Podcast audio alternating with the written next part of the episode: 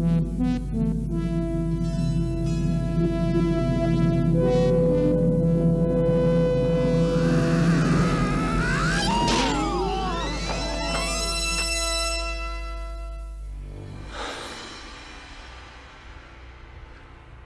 know Kung Fu. Show me. You are the new student. Come closer.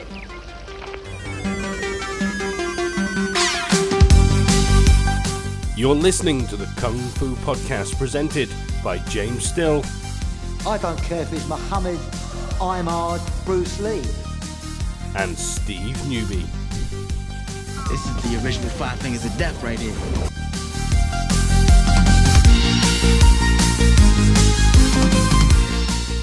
but my hands are registered as lethal weapons.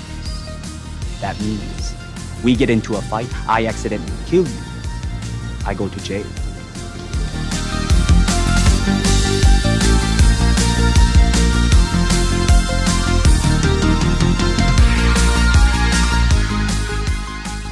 Record. Record. We're going. Oh, you went into the red then, James. Did I? I, I shouldn't because I'm in. Uh, Well, maybe it's because you were shouting. probably. I think so. Maybe I'm in a good mood because we're on pod 20. Pod 20, let's celebrate. I, d- I don't know why we. I think we should celebrate with a bit of Kung Fu instead of just talking about myself all the time. All right, then. Maybe we should. That's therapy. It's therapy. It's good. Well, that was therapy the other day. I just felt like it. But you do see, I mean, it, it is, it does open your eyes when you look at things in uh, Mm. that kind of perspective, the situation and whatever. Well, oh well. But, um, I Um, kept it. I kept it to myself for twelve years, or, is or is it twelve years to ten years? yeah. Yeah, eight to ten years. So Well, all two, all two of our listeners are probably thinking should should have, should have hung on a bit longer. Honest to Yeah. God. Um, right, guys, welcome to podcast twenty. Yes, 20, 20 episodes. God knows how many hours accumulated of us talking absolute crap, but. Oh, we will. We'd just like to thank you for sticking around. That means uh, means so much to us. My name's James Still, and I'm joined with uh, my teacher of many years, Mr. Steve Newby, all the way from Canada. How are you doing, Steve? mm, great, thank you. Great, yes, very Well, good. That was my Canadian accent. Was it a I, boot? I'm still learning how to call a path or a pavement a sidewalk. Bloody zebra crossings, crosswalks, Oh, well, stuff like that. okay, all right. And a bum bag is a is a It's a fanny pack, yeah. But they but they died like you know twenty five years ago, don't you know? Well, yeah. Luckily, are you still wearing one? Are you still rocking one? we've got one in the drawers. Oh, brilliant, brilliant. Okay, um, right. Let's just get straight into it because I, I, I've, um, I want to talk about. Oh, do you know what? I was going to get straight into it, but it occurred to me the other day that you're like friggin', you're like Marty McFly, right? And from the Back to the Future films, because you know, like in the Back to the Future films, Marty McFly was like trying to battle against like being erased from existence. Like, you know, you're exactly the same, but in martial arts, I can't tell you the amount of Facebook posts and stuff like that on that that that hark back to the old days. You know, particularly in Scotland and whatnot, and not a single picture of you, not a single mention of you. I'm like. Hang on a second. What? What's going on? Were you? Were you? I, I mean, am I missing something here? Am I like on the wrong uh, wrong ship? Well, here? I you don't know, when they when they they they kind of took all that, they they obviously didn't want to. You know, I suppose it's partial guilt, and they just I don't know. They do what they want. It's, they just quite, uh, it's just quite funny. it is funny because in reality, and I think that probably hurts people when they do things like that is that they can't eradicate history. They can't take it away. It's always going to be there. Everything they learned, everything they did, everything they earned was uh, thanks to me. So it's like there's nothing that they can do about that. Uh, and except eradicate my photograph. Wow. yeah. No. Well, you know, I just, I but just, I, but I, yeah. yeah. I was going to say I do get letters, or I did until I just told them to go forth and multiply. Mm. Uh, I did get letters from them how you know great I was and all that, and I think I've kind of dug my own grave because I, you know, when someone does something like that to you, and then uh, and then you end up uh, telling them what for, I guess they just go, oh no, I'm not going to get to contact him again, and then of course I, I disappear. Martin McFly comes to light, yeah, Yeah. say. disappear out of there, and they, they thank all their instructors that have taught them over the years, Yeah. but fa- f- fail to mention the previous twenty years. Oh, anyway, anyway, listen. I, I yeah, I just thought I'd mention that to start with because we did. We just said, oh, we won't talk about that, but now we just Yeah, did. well, the most important thing we're talking about kung fu, and we're talking about future of Lau, and we're talking about the concept of Lau, and anybody who wants questions about Lau. This is this is important to me. It's not Mm. about. Uh, I think with this lockdown and everything, it's kind of brought home to me how important it is for people to sort of get information when they can't necessarily go to a class, and sometimes even when when they go to a class, maybe they haven't got the kind of information that they can otherwise get. So yeah. you know, we we've all got to start somewhere, instructors included. So, as as a, as an old fogey, uh, veteran instructor, uh, been teaching for a long, long time. Um, I guess it's it's great to get that opportunity to get information, Mhm. but also it's great because you can actually turn around and argue with me, because that's the one thing I love doing with people, making a good point. Yeah. You know. Yeah. Yeah. And when you talk about different concepts or different ideas of, of other martial arts, and they say, oh, you know, you don't understand the way we do things and so on, it's got nothing to do with whether I understand it. It's got to do with simple science. You know, it, it's as, it's as simple as that. You know, tactics and strategy, science, you know, and and you know techniques. Yeah. And, I- and if uh, you yeah. if you're doing stuff like that, you know, that don't work, then then I want to know about it. It's like the the biggest problem when I because I obviously I've got quite a few people I follow on Facebook and whatnot, and more more so to keep keep an eye on people, you know.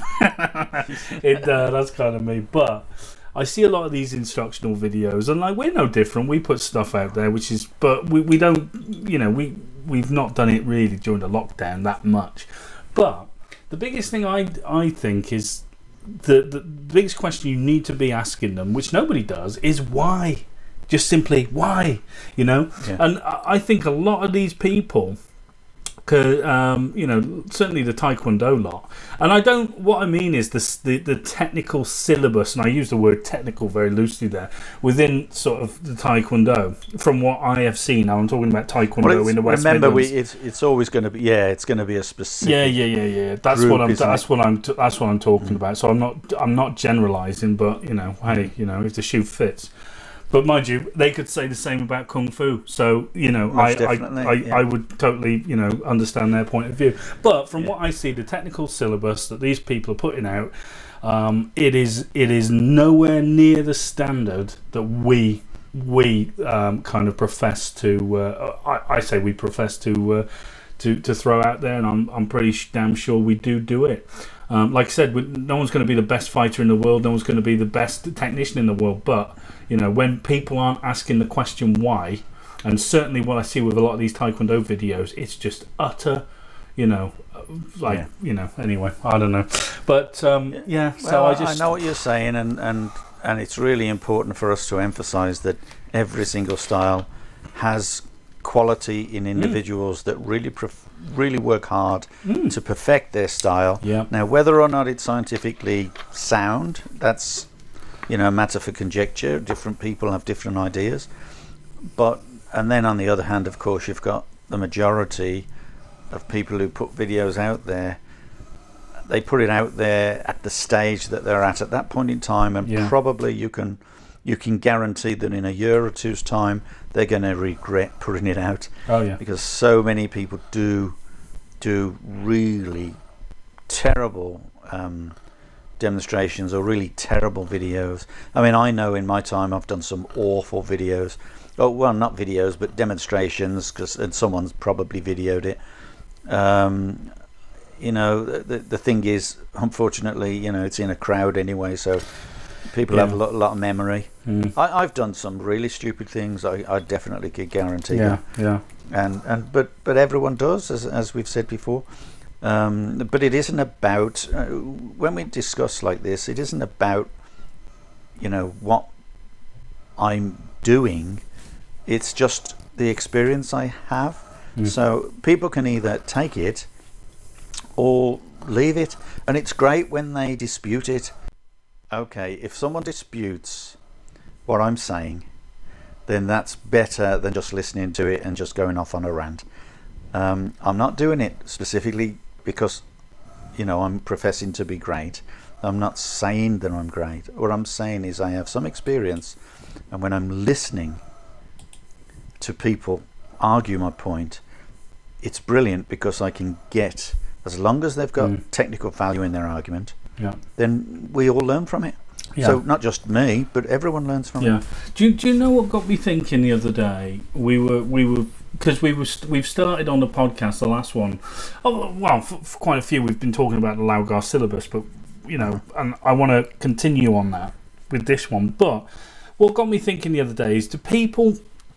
There's a, a lot of people. Do you think they, they, they end up hiding in the sanctity of syllabus as opposed to the actual um, understanding of the martial art itself. Well, yeah. do you know what I mean? I mean, yeah, I, I did have a, um, a a letter or an email or a message or whatever from someone who was talking about. Um, we we talked about it last week, I think, or last podcast, Mm. talking about um, the Chinese. Um, uh, what you call it? The the Terminology. the terminology that's it and and obviously and and my you know the the kind of answer you know because people will say yeah but it's just a load of crap and and all that kind of thing. Well no i don't I, although i i'm not that i'm not a follower okay of chinese terminology for the sake of chinese terminology okay? Right. i'm not i'm not interested in it for that reason. I'm, I'm not i don't want to particularly um, you know, take a class and then say, right, this does, does that, and the, you know, the dragon climbs up the mountain and, you know, farts in the river or Mm. whatever. Uh, so I think it has a place. It has a place. Uh, um, I mean, what I actually written, I wrote back because they they kind of says, well, you know, it's bullshit, isn't it?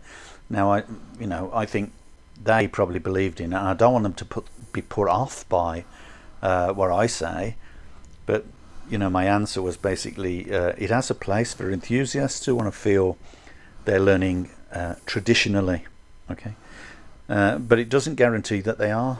Of course, it doesn't. Uh, and as for me, you know, uh, the way the way I'm concerned, I, I'm as far as I'm concerned, I, I've seen so many useless teachers in so many arts, and that's inverted commas Yeah. uh, that it kind of makes makes me not want to be in that category. You know, rather offer an art as a work in useful style, right? Yeah. That's the way I like to see it. Then be labelled just another kung fu because kung fu has got a name because of, of I mean, you take a look at the not just the nationals, but look at any videos and that they've got these people doing wushu, and don't get me wrong, they are absolute amazing, absolute brilliant um, uh, gymnasts and, and throwing themselves all over the place.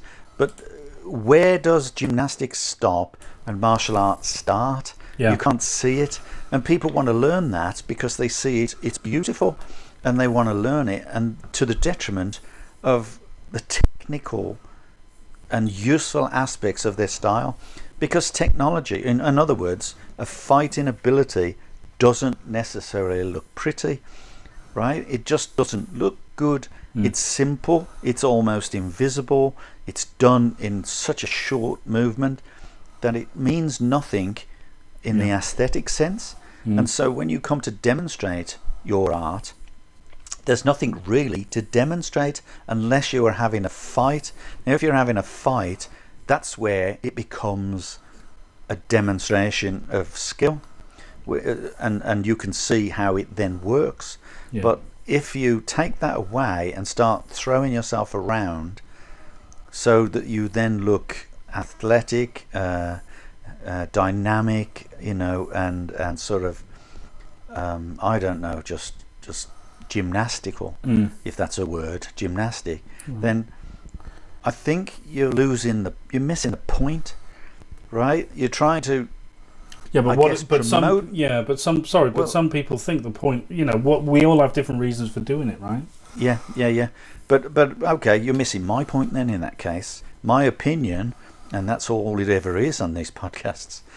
You know, unless someone wants to give me their opinion, I'm, it's always going to be my opinion. I mean, I know you give me your opinion all the time, so it's it's just a matter of like my opinion. So, look, if it works in the fight, then it's a good martial art. If it's going to be used to demonstrate, to try to win over um, new students because they think it looks amazing, like the movies, and they want to be able to fly and they want to be able to do these dynamic movements. Unfortunately, you're never going to get fighters joining because fighters have got a different sense of reality and they're not interested, which is why Kung Fu has the bad reputation because these the people who want to fight don't want to throw themselves around like that when they can even without learning martial arts they can see the flaws in it they can see the, the you know the naivety in it Well, the flaw, flaws according to them, though, but because you know, I could make Yeah. the argument that athleticism and beautiful forms, to a point, has a has a place. Yeah, that's true. But if you imagine someone jumping up and doing a flying kick, and you've got the skill of, or the the, the let's say the um, attitude of a fighter, you're going to close that gap before they even get off the ground. Yeah. And so that then it becomes obsolete. And then anything they do becomes obsolete because the fight should be over by that time. Yeah. And that's that's the problem with what people see as a martial art Yeah. and what martial arts actually is or you know when I'm talking martial arts Yeah. I'm always going to talk kung fu. Yeah, but when you know. when you when you say oh it becomes obsolete, now this is just me putting out my my uh, thoughts on it. when you start saying things, oh it becomes obsolete because that's the mentality of a fighter. That very mentality has led to the destruction and and dissipation and you know of genuine martial arts because people turn around and say that don't work. I'm not going to do it. So it, it becomes a saturation, a la Jeet Kune Do, which is, let's face it, it might be a style in itself, but it's essentially predicated on the saturation of traditional martial arts because they've gone, I don't like this technique from uh, uh, Wing Chun, and I don't like this technique from Taekwondo, I don't like this, I don't like that, so I'll yeah, yeah, forget that's- train it. No, that's I think that's a different uh, a different situation. I think if you're looking at martial arts and you're I mean, okay, fair enough. I understand that an individual who may not like a particular technique doesn't like that technique because of its range in comparison to their size, their mm. weight, and their attitude, their age, you know, and so on.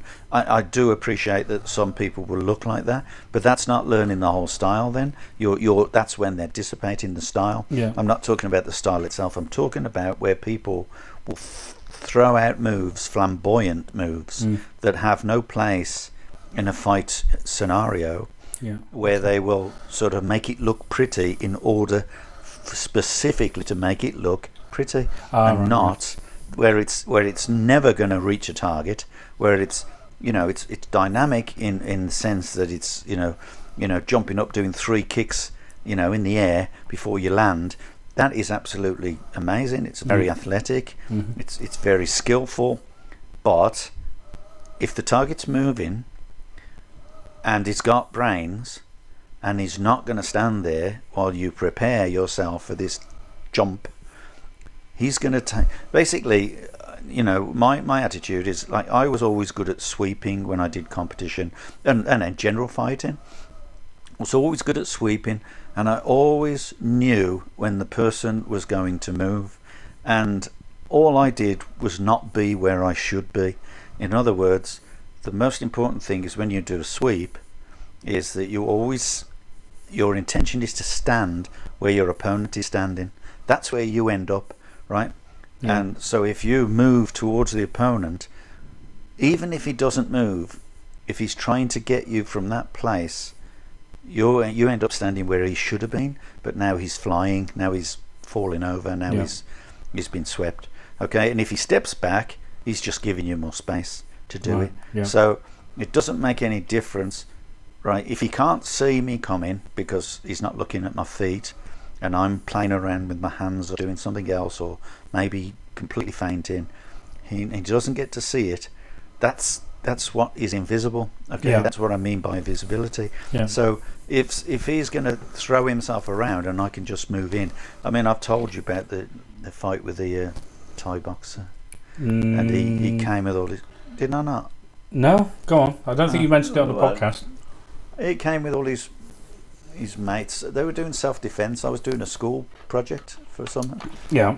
I'm sure I've mentioned it. Anyway, yeah, cut a long story short, I did a course at a, at a school and it was a self defence course, and obviously people, you know, they learn in the self defence, but they're probably thinking, just like anybody would think, you know, from these uh, flamboyant martial arts, oh, it doesn't look great, it's just too simple. And so, you know, you started getting people, oh, is there more to it and whatever. And I just says to the teacher, oh, uh, let's do kickboxing. We'll call it kickboxing. We'll get them in there, get them jumping around, punching pads and all that sort of thing. The following week, this guy turned up with his own pads and his mate came in with a camera and said, oh, you know, I do Thai boxing. You know, I want to do this, want to do that. And he was really good. He was great. And uh, he, he, he was doing all these jumping stuff as well. So, I mean, I know that he wasn't just Thai boxing as in like ring fighting. Yeah, He yeah. just wanted to show off all his stuff. Yeah. So and uh, the, uh, including you know jumping, spinning kicks, and all that kind of thing. So as he did, you know, he did. I knew that he wanted to fight, so we put the pads on and that just for fun. And uh, his mate was filming it, and every time he jumped up to do a spinning kick or whatever he was trying to do, I just simply moved back out direction or out of the range, and then while he was landing, I just ran in, kicked his leg from under him, and and every time I did that, his mate was just all over the place with in Yeah. stitches because, you know, he was filming it. So because this guy really thought he was good, Yeah. and and I mean I never thought of myself anything, but I I, I, I want to defend, you know, what I say, I have to defend, or at least when I was younger, I wanted to defend physically, Mm. uh, just to make the point. You Yeah, know, so yeah. it's it's really important to me. It was so I was so passionate, and and yeah, he just he just ended up on the floor every time, and I never hurt him, but he never he never even got a punch off because he was too busy trying to be Too pretty. busy looking good, Mr. Yeah, too Handman. busy, yeah, too busy looking good. What was his mate saying with the camera? He was just laughing. yeah. But like my daughter says the other day, what did she say? She says, uh, you know, I just she she she told me to say this. You know, I just don't want to look cool anymore, but I can't help it. Oh You my! oh, brilliant! Oh, this so So, but anyway, that's uh, that's Yeah. a good example of how people teaching martial arts have gone for the pretty stuff, and to the detriment of a tactical awareness. Yeah. And and and my view about kung fu is tactical awareness and strategic value. Yeah. And and and for that reason, yes, I as we were talking about earlier, as far as the uh, um, the, the terminology is concerned, terminology doesn't come into tactical awareness, right? Right. But it is it does have a place for people who want to learn a traditional art. It has a place, but it shouldn't take the place Yeah. of strategic and tactical awareness. Right. And that that's where I'm coming from. So I want to emphasize that to people because I don't want people thinking, "Oh, I only know this or I only know that." You know, I've been around a long time. I've seen these things. I've learned these mm, some bloody big, you know, the five animal forms and all that. And I just go, "What for?" Yeah. So, but that's me. That's not them. They Mhm. can do it. They can make big forms up. But my argument is, if you keep on bringing in twi- big Tai Chi forms and big Wushu forms into an organization that is, prof- is, is statistically against all other, you know, styles within, you know, the UK, if you like, the one of the best, if not the best, fighting style, fighting system there is in martial arts. Okay, I'm not talking about individual competition. I'm not talking about, you know, whether it's full contact, semi contact, or whatever. I'm just talking about as generalization. Uh, statistically, it has amazing tactics, okay, and that work. It's designed to work. And now you take that away by introducing big forms. You stop learning your basics. You start learning your simple syllabus, and and sooner or later you'll start deviating and start teaching these new wushu forms instead of the syllabus because that's what you want to learn as an hmm. instructor, guess what's going to happen? Everybody forgets what real martial arts is and they, they forget their basics. They don't concentrate on the strategy and the tactics and the scientific principles that make the style work.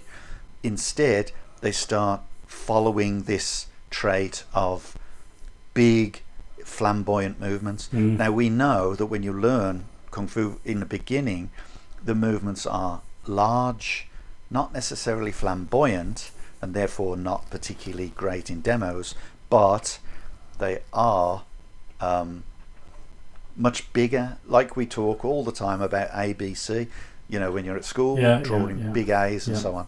So, of course, they're going to become smaller as you get better at them, but you can't get better at them if you insist on making bigger and bigger movements. Yeah, And, uh, and that's my argument. yeah, but you're Full stop.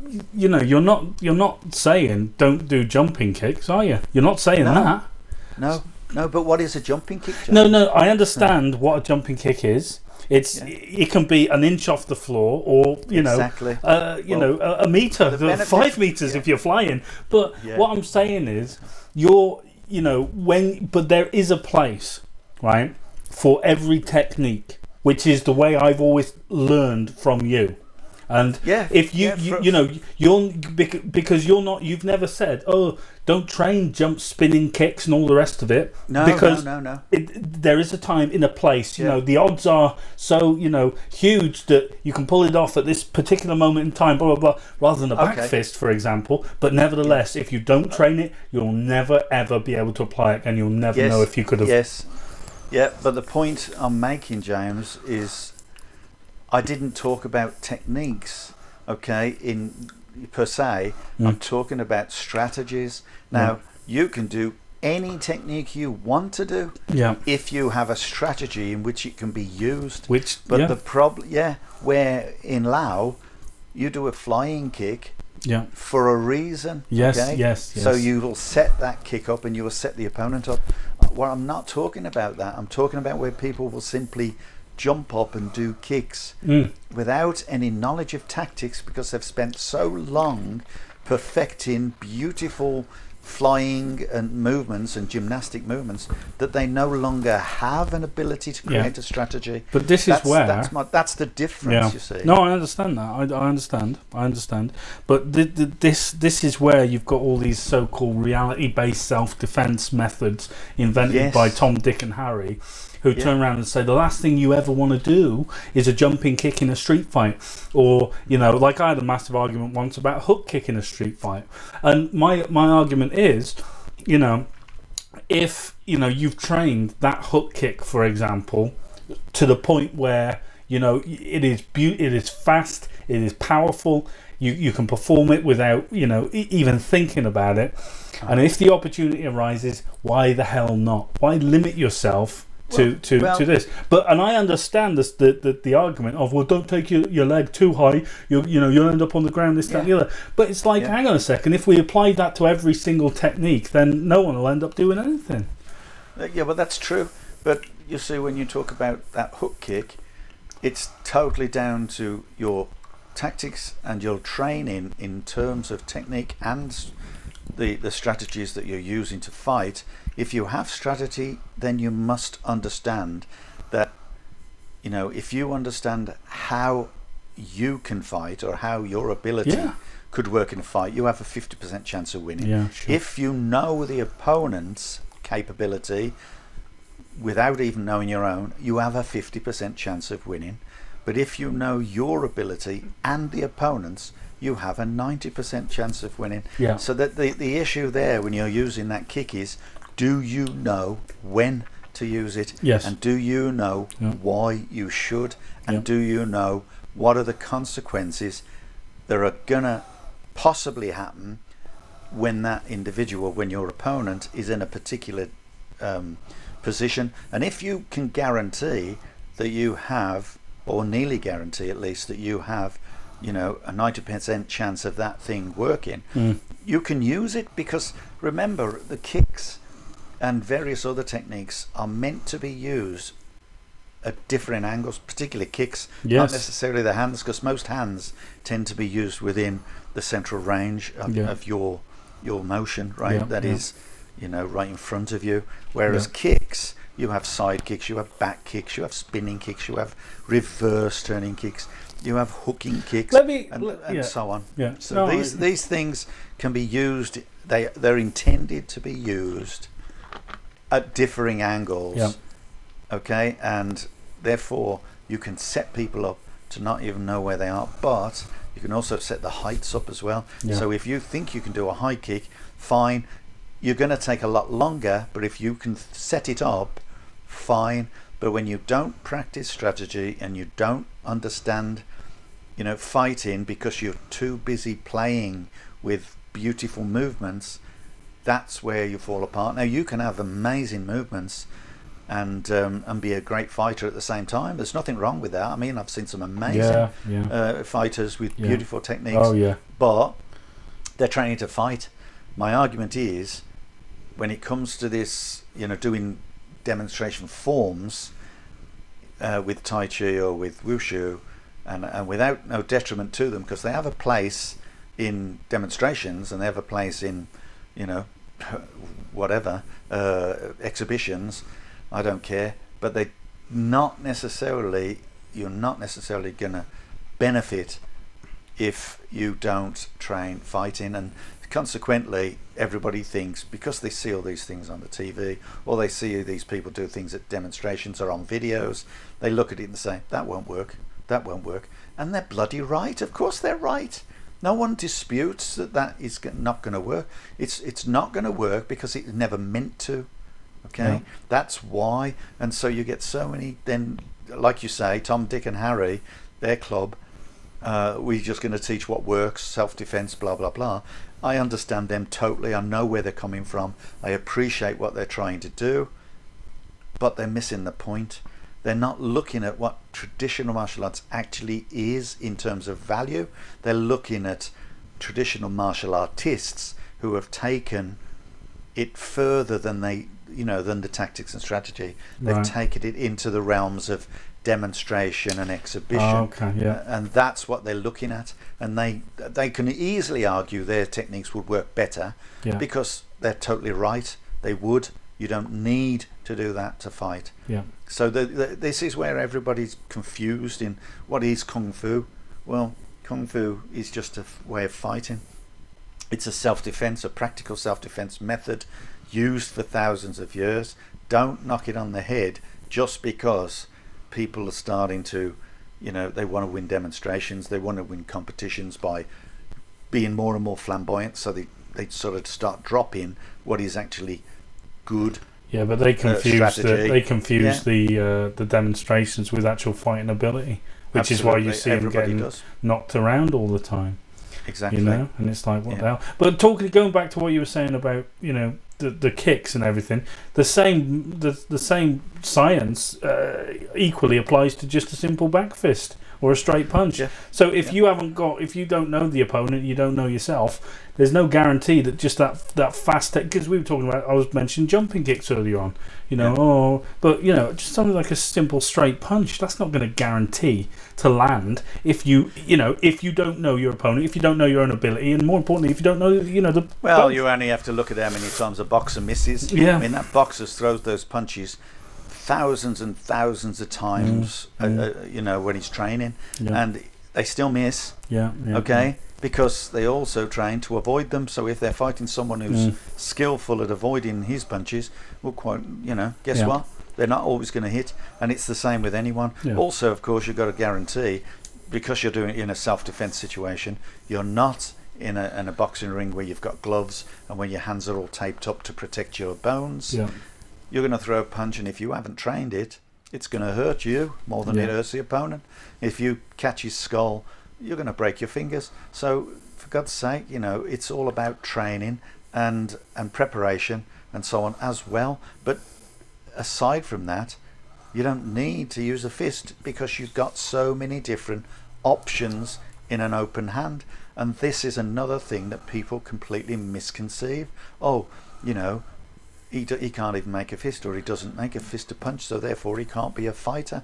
That's not true. You don't. ha- You you know. Do you need a fist to punch someone, poke someone in the eye, or or stab them in the throat, mm. or grab their groin? Do you really need that? Do you need to be able to fly ten feet in order to do a flying kick? No, you don't. As you said, quite frankly, quite you know, rightly earlier, you know, you jump one inch with one leg to reach the target. It's called a flying body kick in, in our syllabus. It's not called a flying kick.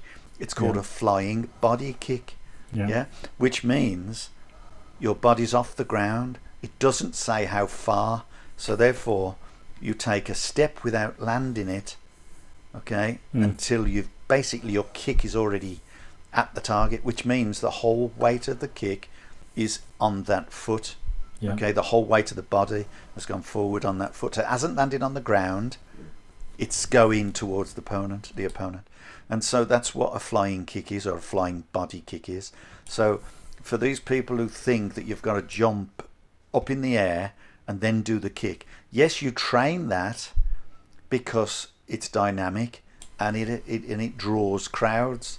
Okay, it draws students, Mm. but there's got to be a time where people are taught strategy Yeah. and tactics for fighting because yeah. that is what the biggest thing that they want to do. They want to learn to defend themselves. Mm. Don't lie to them. Yeah, yeah. Um, I want to ask the question then, so I want to bring it back onto the syllabus of Lau. Um, not specific for right now, but just in general terms, right? So I've got a question for you, um, uh, and I wrote this down earlier on. Does does having a syllabus detract from learning the style? Um, and when I talk about the style, I mean like strategies and tactics. But equally, does not having a syllabus detract from the learning of the style? Meaning, Right. does, does that make sense to you? Yeah. Right. And and what I- what I want to say is when when I talk about syllabus, you know, I'll define the syllabus for now as if you have any style of martial art that has a belt system or a sash grading system, whatever, we can uh, we can say that in your style that's syllabus. So that's how I just d- d- define it for now. But yeah, does having a syllabus detract from the learning of the style? But equally, does not having a syllabus detract from the learning of the style? Which what, what do you say to that? Okay. Having a syllabus most definitely has to enhance the process of learning. Right. You have to know where you've got to. You have to understand how far someone has learned. You have to understand how well they've learned. And to do that, you need to give them something to learn. Now, if you just give pe- people, you know, things willy nilly, you really don't know where you are. I want you to, okay, I'm going to use, I'm training to uh, driving instruction in Canada at the moment Yeah. and I have a syllabus to learn. I have word for word. Okay, Yeah. it's all about teaching people to be safe drivers, not just driving and passing the test, but literally being safe drivers. Now, if you don't have that syllabus, we all think we can drive safely, Right. but without a quick, you know, shoulder check, without a quick look in the mirror, there's a danger. You forgot to tell them to look in the mirror. Why? Because you didn't think it was important at the time you were teaching their syllabus. Yeah. That's my point, Yeah. right? You don't have a syllabus, you don't know whether you've told them to look in the mirror, or you don't know whether they're going to do a shoulder check at that point in time, see pedestrians crossing as they turn into traffic to turn, in my case, left at lights, in your case, turning right at lights because we're driving on the wrong side of the road. Yeah. Yeah. So you, you, you set yourself up to turn, you know, across a set of traffic lights, in whether you're going left or right, doesn't matter. And you've got to cross the, the oncoming traffic, so you turn into it Yeah. thinking you've got space, Yeah. but you didn't check to see if there was people crossing on the crosswalk. You have to stop now, and guess what? You're right in front of the oncoming traffic. You can't run the person over in order to get out of that. Yeah. You can't reverse because there are cars behind you. What do you do? You're stuffed. Mm. Why? Because you never got taught at the time you needed teaching. Yeah. And that is what's called syllabus Yeah. right? Without syllabus, You've got no with- way of, you know, when you're generally teaching Mm. lots of people, Mm, of course, if you were teaching an individual, mm, yeah, you'd still need some kind of progress chart, don't you? Yeah. Yeah, okay, but but but then like we've always said that the the syllabus and I'm talking mainly about hand blocks, kick blocks, walks and whatever. The syllabus in Lau was was you know invented at a time when the classes were huge, blah blah blah. We all know that sort of when Master Yao was learning there was no hand blocks and kick blocks. It was a question of use your noggin, make you know, apply it yourself. And I'm here as the teacher or whatever to make sure you're on the right path. So you know, so on one hand, this is what I'm saying. On one hand, you're telling me that you know hand blocks and kick blocks, James, they detract from people learning, um, uh, being forced, if you like, not forced, being encouraged to uh, think about it. But on the other hand, you're saying, like you've just done now, we need syllabus to keep people on the right track. So which is it? Yeah. Yeah, it's we do need syllabus. Right. Having said that, you said earlier that they were created because they were big classes. Yeah. So what we need is progress. Okay. Okay. Right. And what that means is sometimes you need to look at the syllabus and looking at the better ways of teaching. Just let's go back to the car scenario again, Mm. right?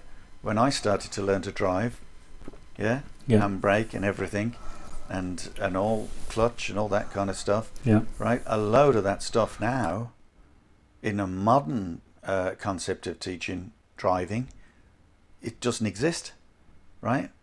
Doesn't exist Yeah. um, the the the way to hand signals, for instance, Mm. you're going to use them now. No. In in even taking a test in in England, hand signals in a car, do they put them out? No. Not sure if they do. I don't think they do. No, because sure. they're no longer necessary. Okay, um, you know they here they do, um, but simply because they have certain signals with the one hand. You Yeah. don't put your hand Oh, across. I, I, I know a certain signal with the one hand. I use it quite often. yeah. No, that's the one finger, James. oh, right. Oh, okay. You're mixing them up. okay. So, anyway, the, the point I'm making is, you know, as uh, technology changes, as progress changes, as the ability to teach, you know, uh, better forms of teaching, you know, we never knew before about things like um, dyspraxia. We never knew things uh, like um, Asperger's. We never knew things like that. You know, my wife thinks I'm Asperger's, but I was never diagnosed with it. And uh, you know, I just got Well, a split personality. You, you think I'm bipolar? Yeah. God, there's a lot of diagnosis coming from your neck. Yeah, we, well, we're all doctors, aren't we? We're Yeah. all doctors. the, the point is, both bipolar, uh, Asperger's, uh, dyspraxia, dyslexia, all these things didn't exist in in the big scheme of things when we were teaching people at school. You know, when we were being taught at school, they were just disruptive kids. Yeah. You know, ADHD, they were just disruptive kids, and they got a slap. Nowadays, they get their own class. Yeah. It's just, you know, it's just progress, James. So Yeah. when it comes to the syllabus, it changes with progress, and I think there is a good um, argument for altering the syllabus to suit the size of classes today. And, and, and there are certain things that people don't necessarily need. Having said that, often people are limited how they're teaching. Again, it depends on the. And remember, in martial arts, there's no quality control for teachers. There's no college you can go to to learn how to teach, right? Yeah. So th- for most people, it's not. It, well, there probably is places where you could learn to teach better, but you don't have to do No, it in no, order you're, to teach. you're talking about just the uh, the academic qualifications. You're not talking about what it Yeah. takes to actually teach the uh, No, that's the right. the unknown element, if you like. Yeah, that's right. So, and there's no, there's no, you know, as you say, academic um, facility for people to go and learn how to teach martial arts. Consequently, No, there are there very- is there is academic facilities to go because we've been on one. We did that uh, teaching course. Do you remember? Yeah, years but ago. that wasn't that but that wasn't that. Yeah. Did, but that wasn't. Uh, I'm, I'm not saying that doesn't qualify us to actually teach the martial No, art, which is what we're true. talking about. Yeah, that's true. We did go on a you know one of those. Uh, what were they called? Bloody forgot. Oh. N- NVQ thing. Yeah, yeah, yeah, yeah. Yeah. So um, no, you're right. But but the point is, not everyone has to do those. Okay, they don't have to do them.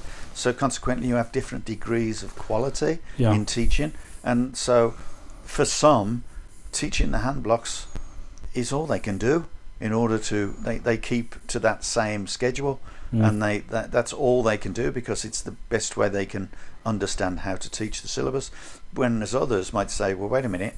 I mean I'm not going to teach the walks up and down the room. I'm going to make them turn every three turns or I'm not even going to bother doing them at all. But I think they're important but I think they need to be changed. As far as hand blocks are concerned Mm. all they are are vehicles for learning right? Now if everybody decided to start teaching their own different hand blocks and kick blocks what would happen to a national curriculum? Uh, it would it would be it in, would in, in an association. Yeah, yeah, go out exactly. No one would be able to grade if they were being graded by someone who's qualified to grade them Mm. as in the BKFA Master Lau grades every black sash okay? Yeah. so uh, or at least the panel. If Master Lau is not available there will be a panel. Now that panel needs to know where that school's coming from in terms of tech, you know ability. Yeah, yeah. and they, if they can't see that syllabus being done at least to a quality that they expect a standard they expect what's going to happen it's, it's going to fall apart so Yeah. there has to be a curriculum Is is like I mean we can talk about the BKFA in terms of a standardized um, quality. Yeah. But equally, we can talk about any other organisation in martial arts in terms Yes, of yes, yes. standardising quality. Now, Yeah. remember that martial arts. I always think that martial arts is a really kind of like a socialist thing, and it's and I, I mean I don't think it's very good because you've got a lot of people saying, "Oh, you're great." You're amazing. That's great. Brilliant. Well done. Now go off and teach the class, and uh, you know there you go. Next person, yeah. Oh, fantastic. You're you're brilliant. You know, I'll, I'll grade you. Yes, you meet the black sash requirements. Blah blah blah. Now go off and go. So everybody, I think, is too not not that being too nice, right? But they're you know when you get when you when you have a situation like that where everyone's kind of afraid to, to, to be brutally honest with people Yeah. rather than say hang on mate what you're doing makes no sense. Now why are you doing that? Stop t- teaching that. That's rubbish right? I hope you're not teaching your students like that or you know hang on a second. I mean not unlike the what your attitude is but not not that you've ever said that to you know within the bkfa or or anyone really but what i'm saying is when we sort of you know uh, allow people for the sake of being nice to them to, to go off and teach crap i mean it, it, that's not good is it No, it isn't, and that's the that's the problem with associations. Like I said, there's no curriculum or no standard that anyone has to reach. Apart once they've took their black sash, it doesn't matter, or even before the black sash they're teaching. But there's that's nothing to do with teaching. So it's it's down to the individual then, and unless you can control the individuals to become teachers and have like a teachers college where everyone learns a curriculum mm. that they're going to teach and they're going to have to reach a particular standard and they're going to have to be retested every so often Yeah. to make sure they're reaching that standard and their students are going to be seen to be reaching that standard then it's it's always going to be like that when I was in Scotland teaching Scotland for instance uh, every single group because there were like 26 different areas yeah at one stage or more, um, from Inverness right the way down to the borders. I had clubs, yeah and every single group had the same uniform, but the the the uh, the lines down the side of the uniform, the the uh, stripes down the side of the uniform, all had different. There were two stripes, but they had different combinations of colours: blue and white, yellow and white, yellow and yellow, blue and yellow, Yeah. whatever. It didn't matter. the fact is that each club were allocated a specific stripe colour.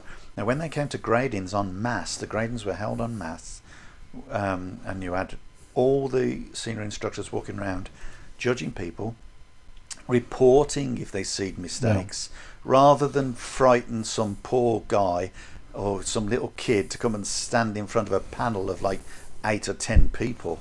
We would go out to them, so we would have everybody training together. The atmosphere was amazing because they all were competing with each other, different groups. You know, white sashes doing, you know, basic uh, horse stance and punches, competing with the blue sashes doing their punches. Yeah. You know, and so on. So they were all competing with each other, but they were all united, all as all the different clubs were united. Now, what the, the benefit of that was I could walk around there, as could the senior instructors, and they could pick out people that were making the getting the syllabus wrong. Okay, when they were Right. split into groups to do syll- certain syllabus. Right. So when they were split up, you could take a look at them and you could say, "Oh, I can see that guy's wrong. What colour is his uniform?" Hmm. So you look down, you see the stripe, you know exactly who is his teacher. Now, if you see two or three people doing the same thing, you know it's the teacher's fault. If you see just that one person, then you know it's then that one person's fault. So you can correct that person to a degree, and we mm. always like to correct them at the at the grading because no one wants to see anyone fail. But at the same time, if they're just bad, and the other thing, of course, is they have the wrong attitude, that's when they would fail. So the the whole point was about respect. It was about quality and so on. But Yeah. if we did see three or four people incapable of doing the syllabus, we could then see the instructor and say, I notice that your instructors are doing, your students are doing this, doing that, doing the other. And very quickly, we would be able to change that. Yeah. The important thing is that sometimes even the instructor didn't know he was being judged because when it come to the senior class, which is why it was so important to have everyone come to a senior class, we could then use that problem as a topic for that class. Right, And yeah. we would go through that part of it. Yeah. And so everybody was being judged, but not realizing they were being judged. Let me let me ask you a question. When you were uh, when you were uh, a highfalutin, high flying, straight shooting, rootin' tootin' guardian, right? when you went to all these guardian meetings with uh, with everybody else, what was the the, the, the the whole point of these meetings, other than to have a conflab around a table and whatnot? I get that, but when it comes to the training. Okay, we, did you adopt a similar sort of attitude? W- would you all pick out a, a topic of discussion to, uh, you know, to, to focus on, or or what? What was the what was the sketch there?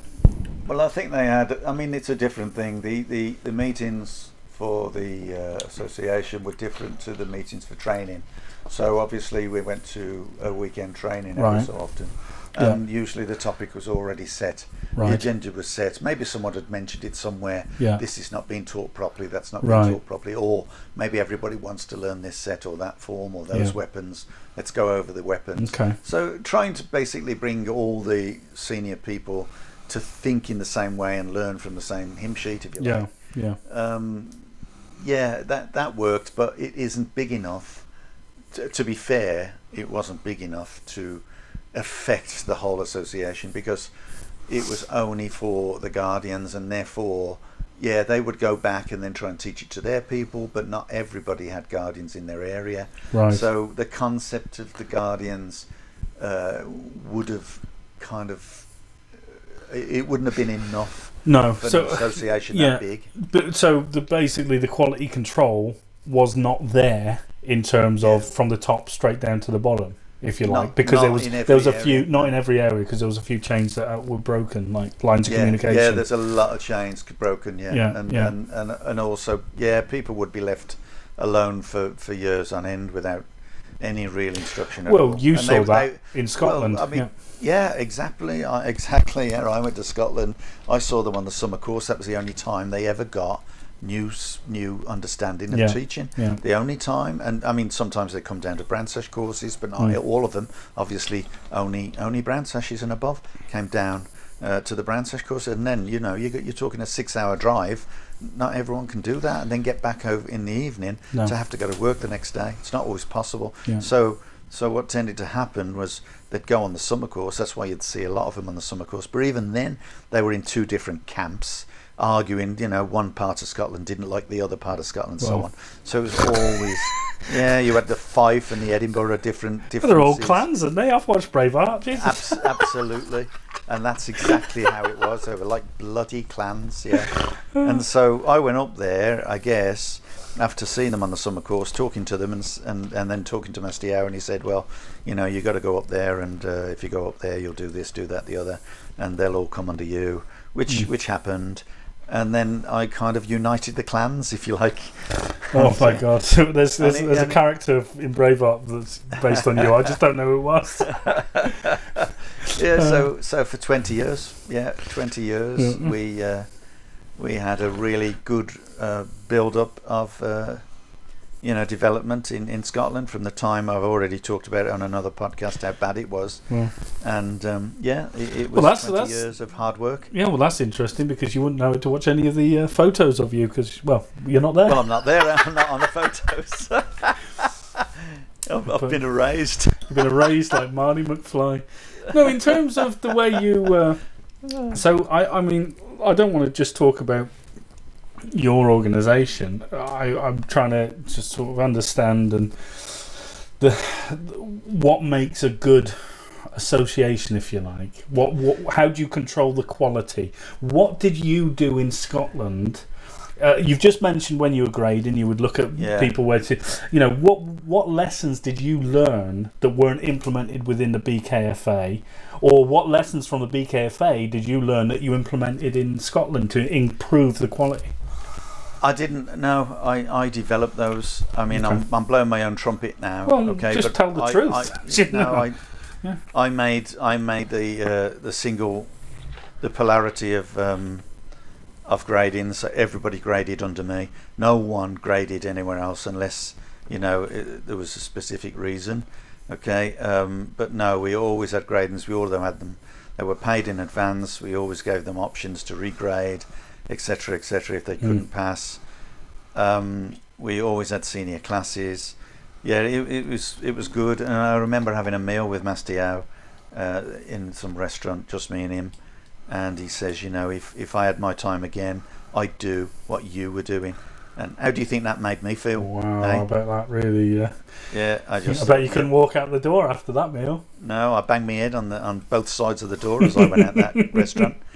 But honestly, it was true because you know we all learn from our mistakes, and and of course all of us, including Master Yao, would like to do it differently if they had the opportunity. And of course that was the case with we talked about the other podcast about uh, uh, an organisation of kickboxing that uh, that I joined, and he'd learned several times that he, he shouldn't have, you know, done it the way that he initially did it, and he Yeah. ended up kept changing it. Um, unfortunately, you know, his his kind of greed got the, you know, got Yeah. the better of him. Yeah. So, uh, you know, such is life. But uh, no, I didn't. I didn't. Re- I only applied the syllabus to to Scotland. I didn't apply, and I, and the belief in, in one unit, which was the BKFA. Um, you can say that that was a great achievement, but at the same time, it was you know kind of an undoing because I believed in the association too, and I believed you know in everything to do with it. Um, and then of course, when it was when I was down south, uh, when the cat's away, the mice will play, Mm. and the next thing I know is, you know, oh don't worry, you know we'll look after that for you and all that. And uh, yeah, Bob's your uncle. Mm. I'm in Canada. yeah. Well, well. Yeah. So, but we've been through that, Yeah, and yeah, I'm, yeah. Not in, I'm not interested in talking about you know that kind of thing. I'm interested in. Um, Yeah. I want to see how, in the future, Lau Gar will again prosper because, but you need to listen to the people that have that knowledge of that teaching knowledge, and and not ju- I'm not talking about how good they are at the syllabus because that can be changed, that can be improved. We're talking about experience in building organisations and making the organisations work Mm. and how to, you know, treat and well treat the uh, the individuals that are running those organisations for you Yeah. because they are dedicated to the one purpose Okay, and if you change that, if you, you know, uh, disrespect that, then you lose that that loyalty, Mm. and you lose that belief, and then it becomes, it impacts on the, the various. Remember, it's it's it might be a small country, the UK, but it's bloody big in terms of trying to organise a national organisation, and you, you you Yeah. take that that um, that away, you know, in the future, you've got no chance to build an organisation. you have to have a central figure, and I think Master Lau was an amazing central figure uh, you- because everyone yeah. believed in him. Do you think that the, the, the BKFA's early success was because of Master Lau as that central figure? Do you think that uh, anyone else could do that? And I, what, I- what I mean is, like, we've talked before about Master Lau being like you know the figure where everyone different minorities could gravitate towards him because you know he was the chinese guy and there was not any sort of systemic racism and stuff like that. Uh, you know so so that kind of brought the organization together at a time when things were a lot different socially than they are today. But do Yeah. you think obviously you know i'm not talking about then now i'm talking about now you know master Lau is taking a step back, do you think that the BKFA can can can sort of attain that level of unity without Master Lau? I think there are an awful lot of people in the structure of the um, hierarchy, if you like, that, that totally totally believe and can still take, uh, you know, pay homage, if you like, to Master Lau and still Homage. get information. Homage. Homage. Whatever. I'm kidding. Homage. Go on. Homage. Homage. Homage. Yeah. yeah. Go on. Yeah. um, I, I think there's still a lot of people there that, that want to, and and really desperately want to uh, get um, a unity Yeah. and maintain a unity. Um, but when you get uh, people who start running their own thing and start thinking, well, wait a minute, you know, I need this, I need that, I want this, I want that, because they're not listened to or because uh, their their complaints go un, unheard, Mm. then of course you are going to get dissent, and you're going to get less, you know, um, unity, and in, in, in time that will kind of become, you know, the get the cracks will become much bigger. Yeah. So so I'm hoping that people will eventually talk in a sense where they can be heard, Yeah. where they are going to be listened yeah. to, Yeah. and yeah. things are going to be, you know, op- acted upon. Yeah, but but look, look, and I'm going to say this because we we do this podcast. Why do you think we do this podcast? What's the reason? I don't know. I ain't got a clue. Well, to be honest with you. Well, what is it? What what we don't want to do is divide, right? We don't want to divide people. We want, we want to bring people together, right? At least get them thinking. Now, we might have a different philosophy on teaching or on whatever. We might have our opinions and whatnot, but the last thing we want to do is divide the the the the, the That's right. Style. Now, the problem is you're talking about, you know, everyone coming together and that. It's no secret that our podcast is kind of like the black sheep out there in terms of Lau Gar. and the fact is, we're the only podcast talking about Lau Gar. Like, Yeah. but we have had no, in fact, lit, no support from from any of the, the, the hierarchy of the BKFA. We've not had like well done guys or whatever. And hey, I don't expect that. I'm not saying give us you know oh great, but I'm just saying it would be nice to, to be in communication with some people. Yeah. I now, think, well, if the problem now- the problem we've got then is if we if if it's about communication and what we're doing, you know, surely, you know, us doing this, we've had no thanks, no hardly any bugger likes us, but it's like, but it's Well, I true. don't know that, James. I, No, I- that's, I- that's your okay. that's your assumption. We we Well, because we had no. I go, I yeah, all right, well, But I do have to say, I mean, you do realise. I mean, we have got a couple of fans Mm. in the in. And uh, when I whether when I say fans, I say that um, tongue loosely. in cheek, loosely, yeah, uh, and because they're listening and they're interested and they agree and they support, but they can't. This is the problem I'm talking about: unity. Yeah. They can't, right, be seen to support because we obviously talk about some very controversial situations, some very controversial uh, topics, and so it's the policy that you know you can't really uh, disrespect uh, other styles, and we, I don't intend to disrespect them. I, I only need to, you know, you know, call a spade a spade, so to speak, as they say, and it, and it's just not done to to uh, sort of diss people. But but look, there are people out there teaching martial arts without any capability whatsoever, Mm. destroying the concept of, you know, um, generally the, the martial arts in general, not just about Lau. I mean, I know there are people who, who are out there, you know, calling themselves Lau and whatever. And then what's in a name? They want to keep that name for a reason. Why do they want to keep that name? Because it's a damn good name with a great reputation Yeah. and a great history. Yeah. That's why they want to keep the name. But the problem is, they're keeping the name and not being shown out for it. They're Mhm. not being called out for it. So if you're not calling them out, they're going to grow. And while you're sitting in your bubble, they're going to outgrow you. And the problem is, they are outgrowing us Yeah. as an organization. Yeah. They they will outgrow us, and and that's because you're letting them. Yeah, You but know, but we, we we but I'm not being funny, but like the focus is on what we're doing, not on what they're doing. So, give you an example, right?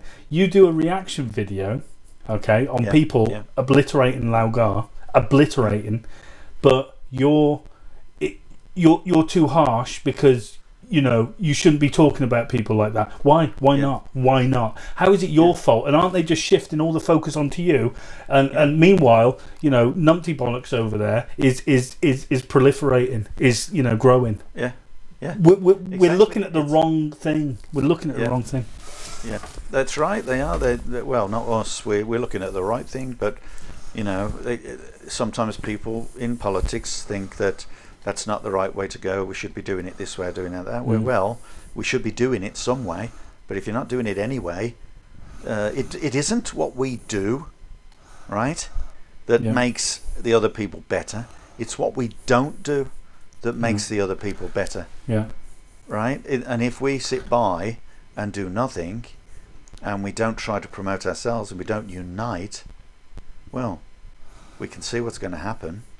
You know, you can you can call yourself you can you can go down a street, okay, Mm. and you can and I don't know if I've said this before in any podcast, but you can go down the street and look in the corner in a in a in a in a through a doorway, and you can see this an old master teaching the most amazing techniques, right? And he's there doing absolutely perfect techniques. Uh, as Yeah, a as a yeah. as a demonstration to his students, and then his students are doing something, uh, copying it, trying to work a form, um, and you think, well, that's amazing. That is really amazing. I think I might join him. And then you'll walk down the street a little bit further, and you'll see another open doorway, and you'll see this guy with a set of focus pads standing there going, go, bum, bum, bum, bum, bum, bum. punch, punch, punch, punch, punch, punch, jump up, kick, this, that, the other, Yeah. fat, fitness, press, press ups, press ups, and so on. And you'll go, wow, that's exciting. I'm going to join that club. And why are you going to join that club? Because it's it's here and it's now and you can learn straight off. You can punch a pad. You can do this. You can do that. You haven't got to Yeah. learn hundreds and hundreds of, you know, hours of training the same technique to get it perfect. You know, it's and that's the problem, right? You've got to be able to have a measure of what people want and what people need. Mm. What they do is they just do what people want, and it makes them bigger because they finance themselves from that success. Now, you can't get success if you don't give people what they want as well as what they need. Mm. So, you've got to provide these both things. You can't just have a club going, we do traditional martial arts and this is how it looks. Well, no one is interested in what it looks like. They want to see it work. Yeah. And when you punch in a pad, you can see a punch work because it moves the pad. Okay? When you see people training a form, you can't see it work. So you've got to have an opportunity to provide both the ability to make it work against another individual. In other words, practice the form with partners, and you've got to have that, you know, spectacular, practical method of hitting a pad so that the first time you hit someone you don't break your knuckles. Yeah. You've got to be able to hit something. You've Mm. got to have bags. You've got to have kick shields. You've got to have equipment nowadays, Mm. Because you can't go out in the forest and break a tree with your shin. You can't go and punch a is it a makiwara board or something like That's that? That's it. Yeah. Yeah, and you're just going to keep on punching there? No, you've got to be able to use the technique fluidly by using it with an individual, with a partner. You've got to be respectful, which is what martial arts is all about, trying to respect the person so you don't know. But if you injure your partner, you're going to know what to train with. So that's why you're using pads. In the old days, they can afford, you know, and they had the, the ability to, you know, put themselves right, you know, with their, uh, Mm. you know, their ointments and Yeah. Yeah. you know. So it's it's it's not like today where you know, oh, you know, you hurt me, I'm going to sue you. So, so they're holding back now. Mm.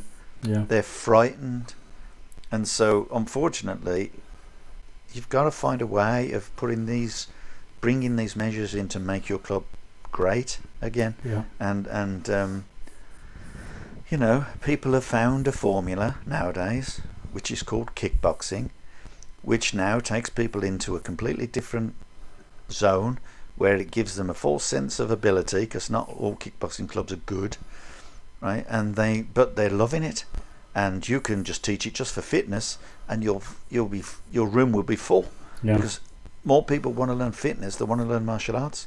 So you've got to put that into it. Mm. and yeah and that's the biggest the, the first problem is people in in the powers that be in an organization will always think we want to teach our style. No you want to teach a style but you need to teach people how to use it right? That's the important thing. You've Yeah. got to give people the environment environment where they can literally use it now Mm. having competitions and stuff like that is fine but that's only ever going to draw maybe 15% of individuals who have learned to use it and then of course it's within the realms of sport. So you put the sticky hands together and this is a typical example you put the sticky hands together watch people do sticky hands in a competition. Jesus. It's it's one of the worst things you can ever watch. Yeah. it's it's awful. And so consequently nobody wants to do it. Yeah. because they don't they don't get trained it they don't get taught it. So it's it's a discipline.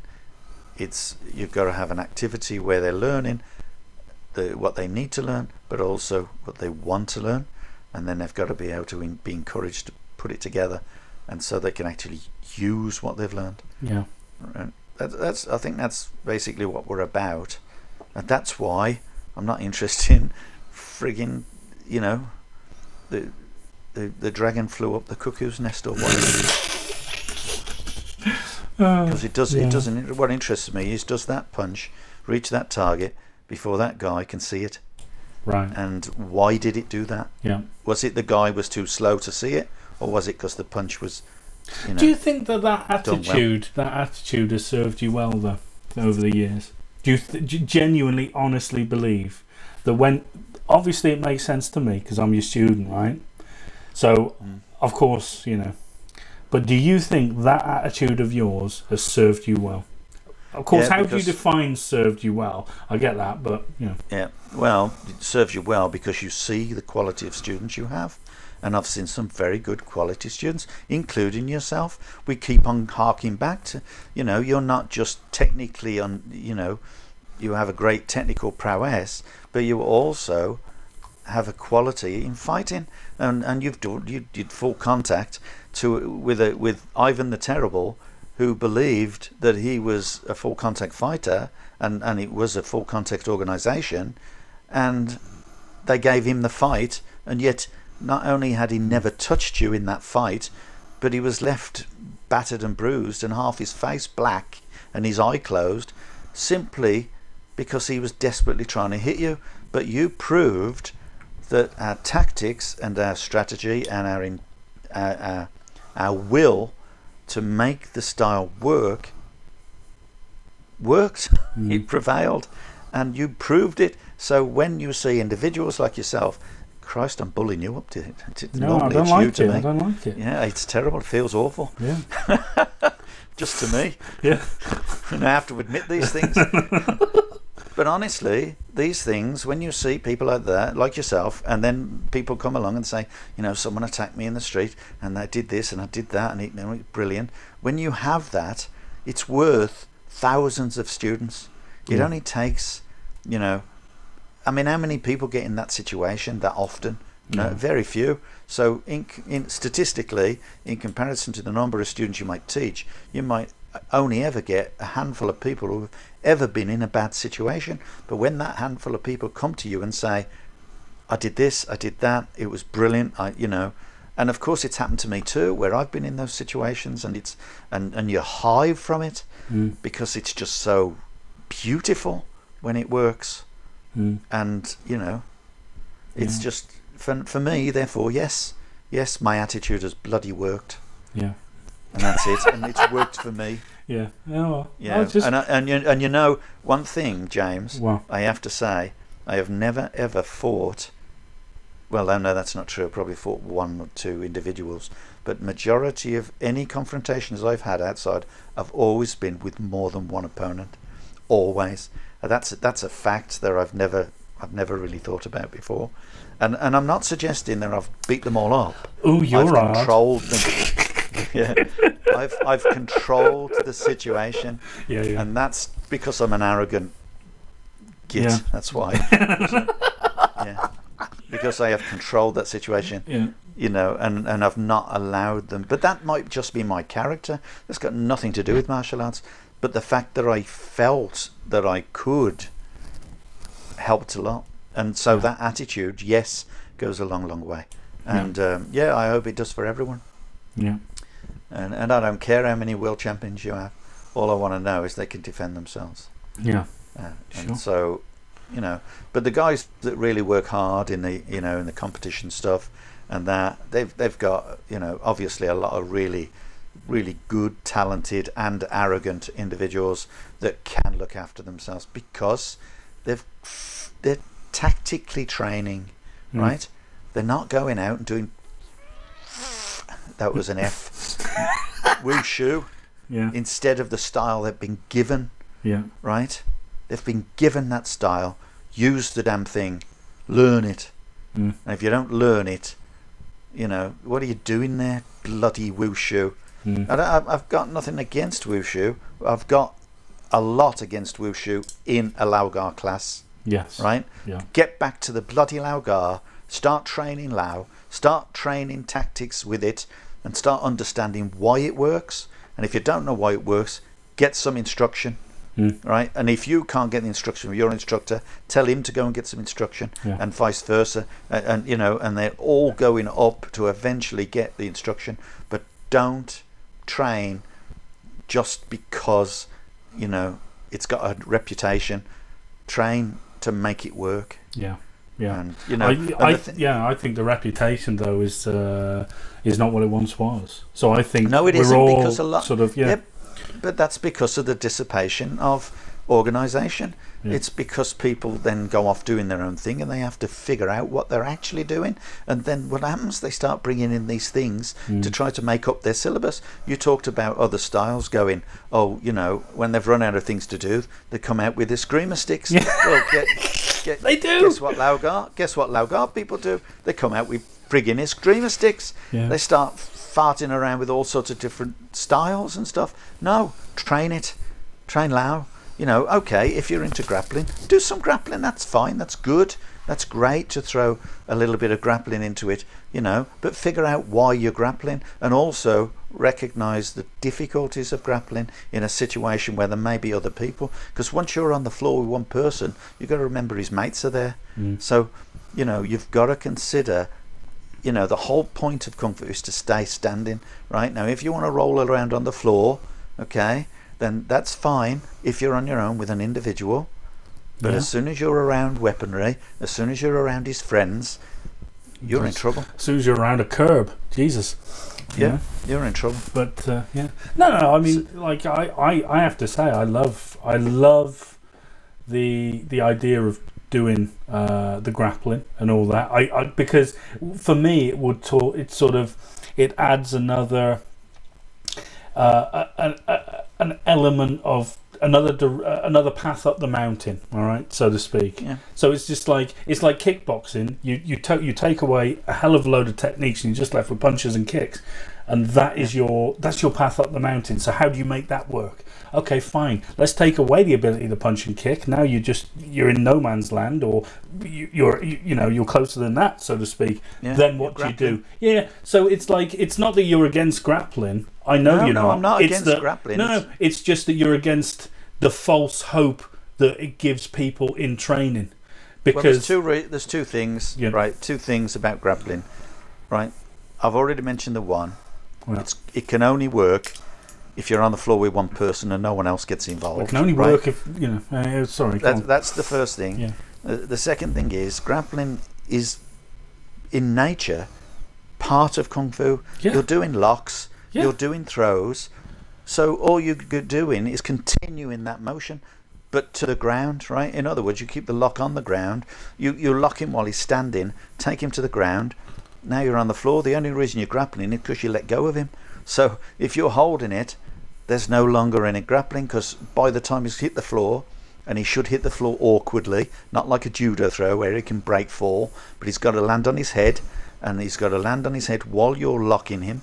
And if you lock him, lock in his control, right? Mm. Take away the control, just break his bloody arm, because if you break his arm, the fight's over. Yeah. Okay? So why are you talking about grappling? Grappling is a way of training in a sports environment where both of you are adhering to a specific rule. That is, you've got his arm in a lock, he has to give up. yeah. Okay?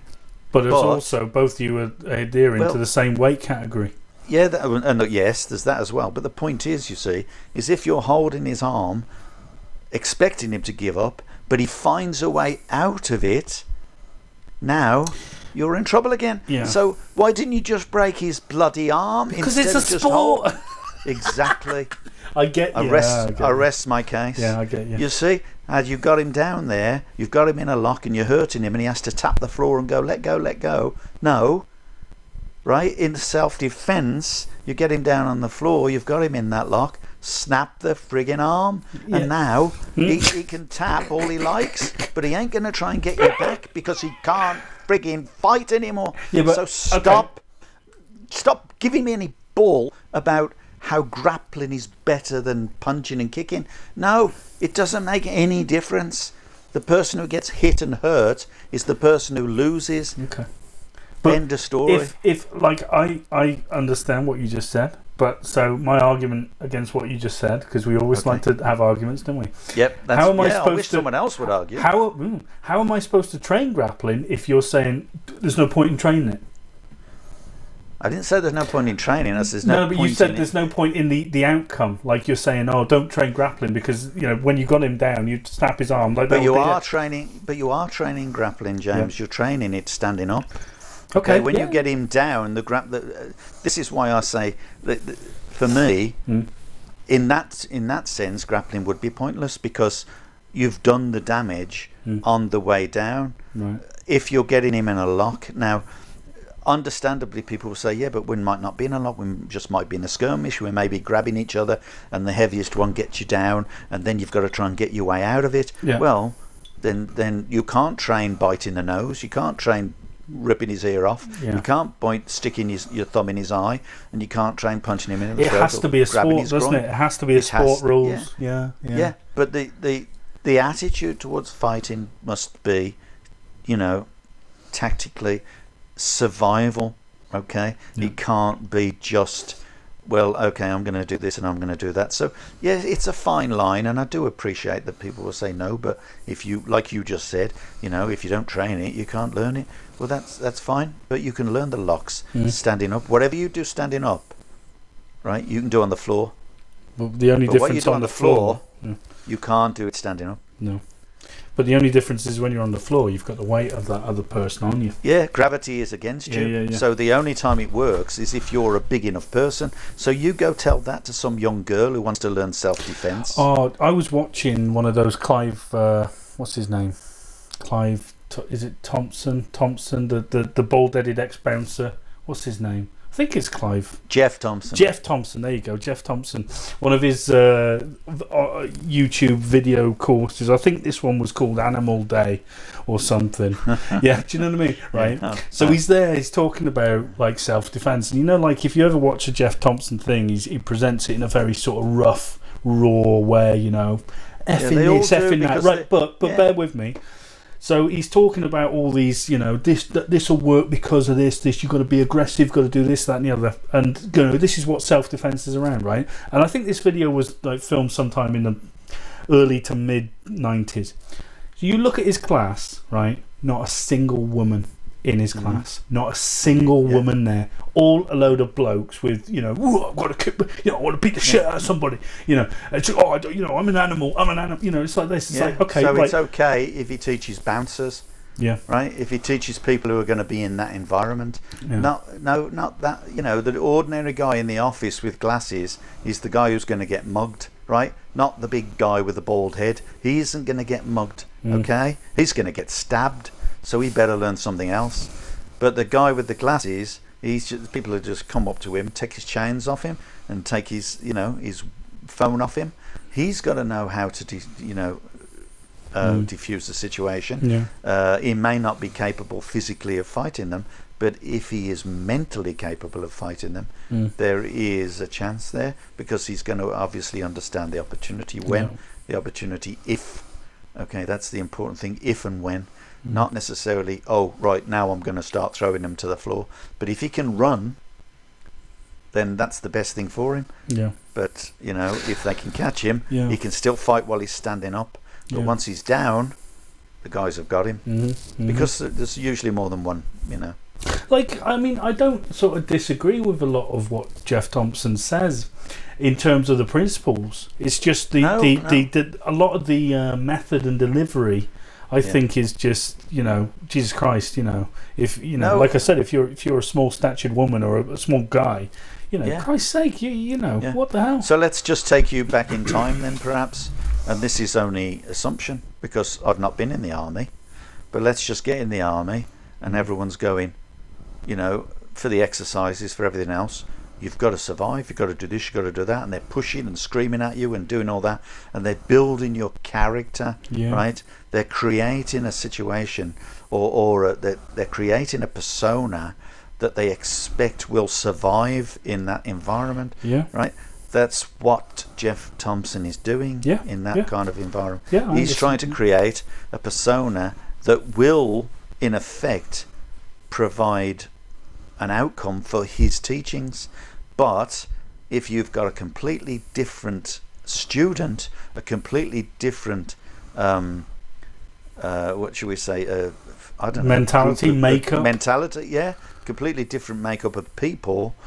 That is not going to work for them. No. And I'm not suggesting for a second that you know them being all nice and polite is going to work either. They have got to change their persona. They have got to have an attitude, but they're not going to be able to lie on the floor with a much bigger individual or more than one individual and fight them off. They're not going to be able to do that. So that's not for me, which is why because we're really talking about grappling.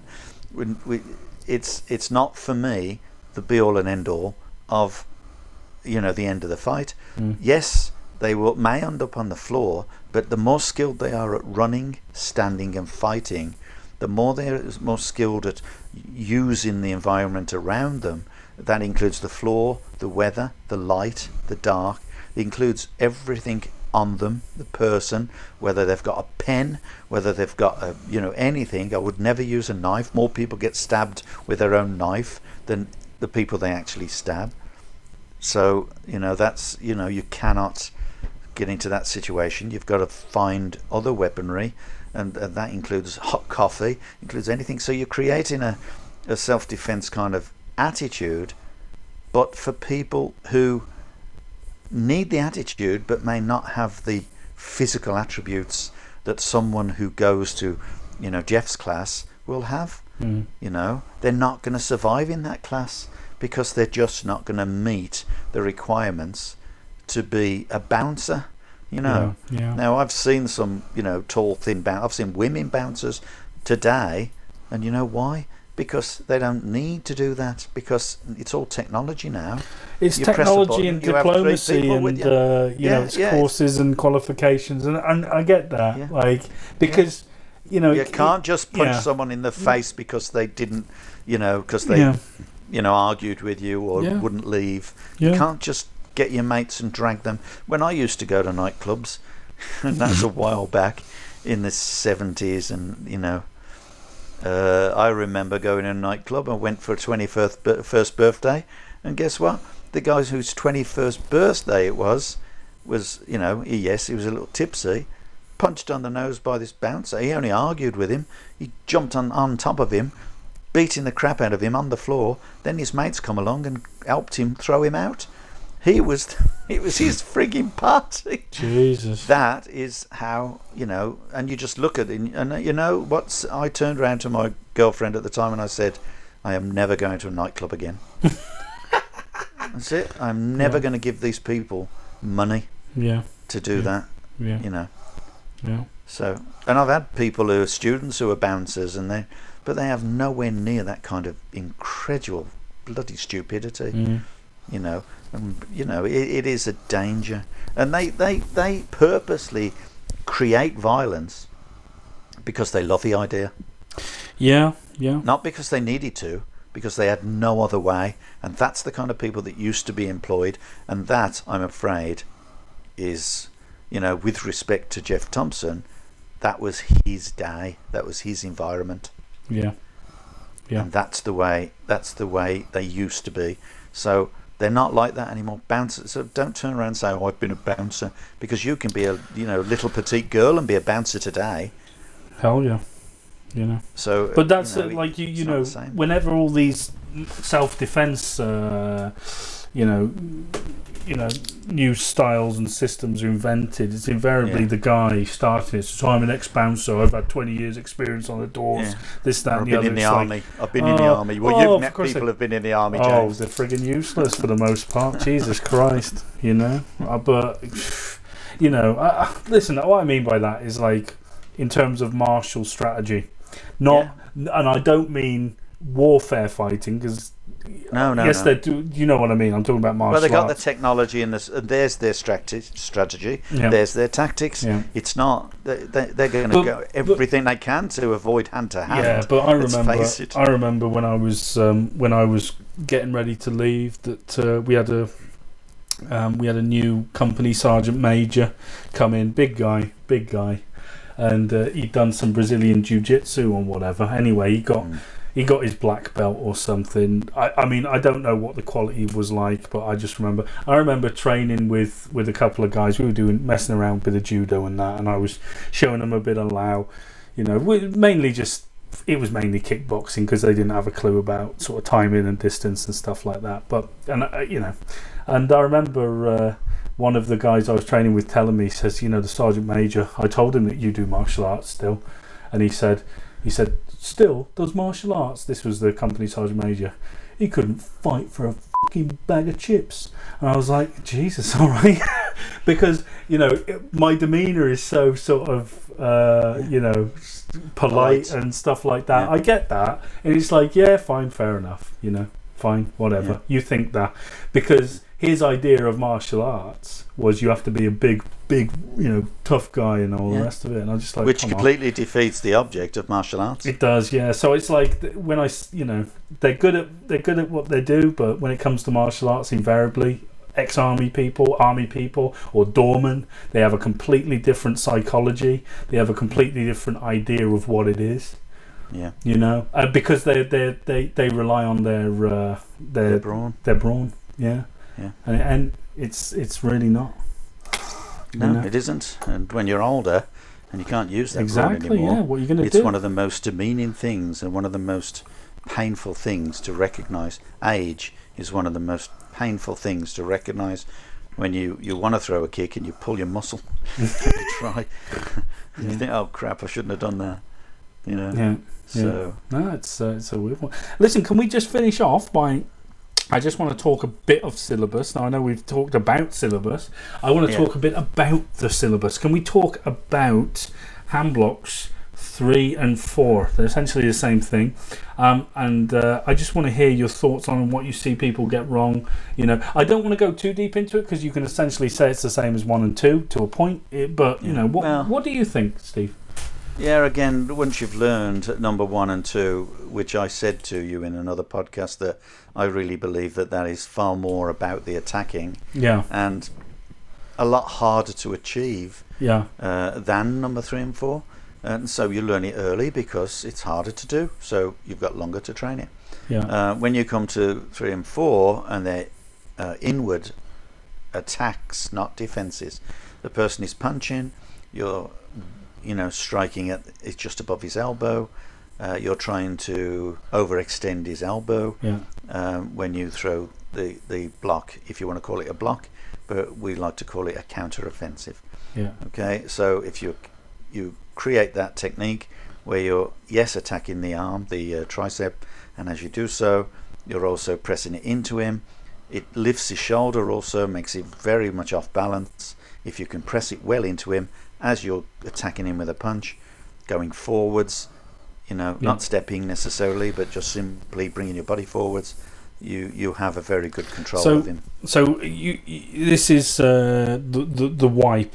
Um, willow. Yeah, we, call, it, willow palm. Willow waves. Yeah, the willow uh, waves diagonal in the wind. It's There you go. so you're basically Ooh. yeah you're wiping it, Yeah. but the the idea is to catch is just above his elbow Yeah. as he's punching. in in So in- you need to yeah. move. But right. but for anyone listening who isn't Lau Gar, you might in Wing Chun they might call it Pak Sao. You know, wipe across, slapping, block, whatever. It's not Yeah. really, but we can interpret it in many different ways. Yeah. So you you just said there. So obviously it's about the attack. So we've talked about that in one. Let's It's just a, look it's at a the counter-offensive. yeah. Let's And just I- look at and- the counter-offensive then. Yeah. Well, we talked we talked about how the hand blocks are not necessarily useful in uh, the syllabus earlier, but if you think about them as countermeasures, then they become far more logical uh, and and less of a cumbersome, you know, repetitive movement that you feel may not work. Mm. But but in reality, if you perform them as offensive measures, for instance, someone's trying to do do a front kick to you, and you, in number five and six you press down, don't you? We just uh, we just um, did a, a video, didn't we? With uh, Yeah, I got a I got a good point that uh, someone raised about that. Oh, a question about Yeah. the name of something, but we'll we'll, we'll just just keep it on Yeah. topic for now. But go on. Yeah, okay. Well, you know, we just did a reaction video or whatever with someone who said, "Oh, well, I did it. This is the way I taught. I was taught, but I do it this way." In other words, he puts his uh, hands over the one over the top of the other and presses sideways. His elbows are sticking out, which means he has absolutely no strength in that situation. So when a kick comes, it's just going to knock his hand straight out of the way. Um, the other, what we're literally doing is pressing with the palms, striking at the first moving uh, element of the, the kick, which is the knee. So as Yeah. the knee comes up, you're striking at the thigh with the front hand, covering with the rear hand. Which and remember, the the kick will only come up as far as the knee. So the more you knock the thigh down, the more the lower the knee will go, and the lower the kick will go. Yeah. So it'll never take it'll never develop into any kind of powerful blow because it has a very limited um, angle of trajectory. Yeah. It has a very limited um, movement Yeah. because you're literally stopping it at its source. So that's what that is for. So when you turn that movement around and you do the same thing with the arm in number Yeah. three, Yeah. that's exactly what you're doing, but you're just doing it with a single arm. So you're wiping it, Yeah. yeah, and as, and you're striking it with the palm, and as you strike it with the palm, then you can control it. And if you can get close enough to push his oh, elbow Oh, you're, against you're his rustling chest- again because you're doing. Sorry, it. that's me. I'm doing it. Yeah. So I'm pushing the elbow against my, my own, you know, his body in effect.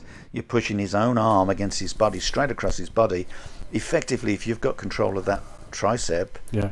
and Okay, bicep in so let's effect. just be You'll be able to lift his shoulder and Let's- push let's- him backwards and thump him. let's be specific about what we're doing because I've seen this this hand block, both three and four, done where people pick up the punch uh, on the wrist, on the hand, and, and the- attempt yeah, that's. and well, you asked me which was the worst part, which Yeah. the worst mistake. That's the worst mistake. right. So we are categorically s- suggesting that when you pick up this technique, you're aiming to deflect at the elbow. You're aiming to di- Yeah. redirect. Not uh, not directly on the elbow. That's going to hurt. Okay. Okay, it's got to be above the elbow. The reason being that it's uh, it, it, okay, it may well work just slightly below the elbow, but if it does, he's got the possibility of bending that elbow and completely deflecting and you know. But if you control the technique. elbow, if you control the you elbow, it's a second gate. Then Con- you know. Yeah, control the second gate. Control the above the elbow. You're controlling the second and the third gate. Well, you're controlling all the gates, to be Yeah, honest with yeah. you, because Because you just need to move your hand up to control the third. Yeah. or the- but- but, yeah. Well, you're you're you're literally lift. You can roll it and Mm. lift it, and as you lift it, you're then controlling the third gate, which is his shoulder. Yeah. Now, the thing is, the first gate you don't even have to worry about Yeah. because at that point now, when you've got it and you're pressing him, that fist becomes redundant. Yeah. So it doesn't make any difference. But as I said, if you block below the elbow, Mm. right, and particularly at the wrist, all he has to do, even by accident, is bend his arm. Yeah. When he bends his arm, he ends up with an elbow, first of all, which may not reach you, but it gives him the opportunity to then do a rolling punch. So we can do the elbow and a rolling can punch. trap you get and, uh, and yeah, and get you twice. Yeah. You try to block him once before you can get Yeah. that punch out. He's bong sowed it in effect. Mm. He can bong sow it with the elbow Yeah. and then he can roll the fist. So he, he can do a lot of things if you're going to block him. Wait, f- and remember, what's the fastest part of the, the, that arm when it comes? It's the fist. It's going to be the hardest thing to to deflect. Yeah. The, f- the slowest part, right, and the first thing that's moving is the elbow. Yeah. Yeah, Let- the same as the knee, right? Yeah. So uh, let's just imagine people trying to block a knife from the hand. How how difficult is that going to be? Yeah. Trying to stop someone with a knife, try by grabbing their wrist. It's it's an extreme difficult thing to do. Yeah. So So, but, you know, but we can. what you're we- doing. But in the context of the, the, the attack in, in hand blocks three and four, Hmm. because of the nature of this, it's a specific attack, right? I mean, let's be fair. It's, it's not just any old punch; it's a specific attack. Now, when we look at, and this is what I'll say, I'll make the. Um, the, the the connection to, to competition fighting, right? So, for example, the same movement in number three and four is is basically it's a parry, isn't it? When we look at competition fighting, we acknowledge that sometimes the, the, the it's a last resort, meaning that their their punch is so fast we can't intercept it above the wrist at the elbow. We're having to intercept it at the very last minute, really close to our face, and Yeah. divert that fist. Do you understand what I'm saying now? Yeah. So we've But got the the- yeah. science on one side, and we've got as kind of a different interpretation of it because we're really dealing with a fast technique now. no, it's not about speed, James, because they can be the same speed.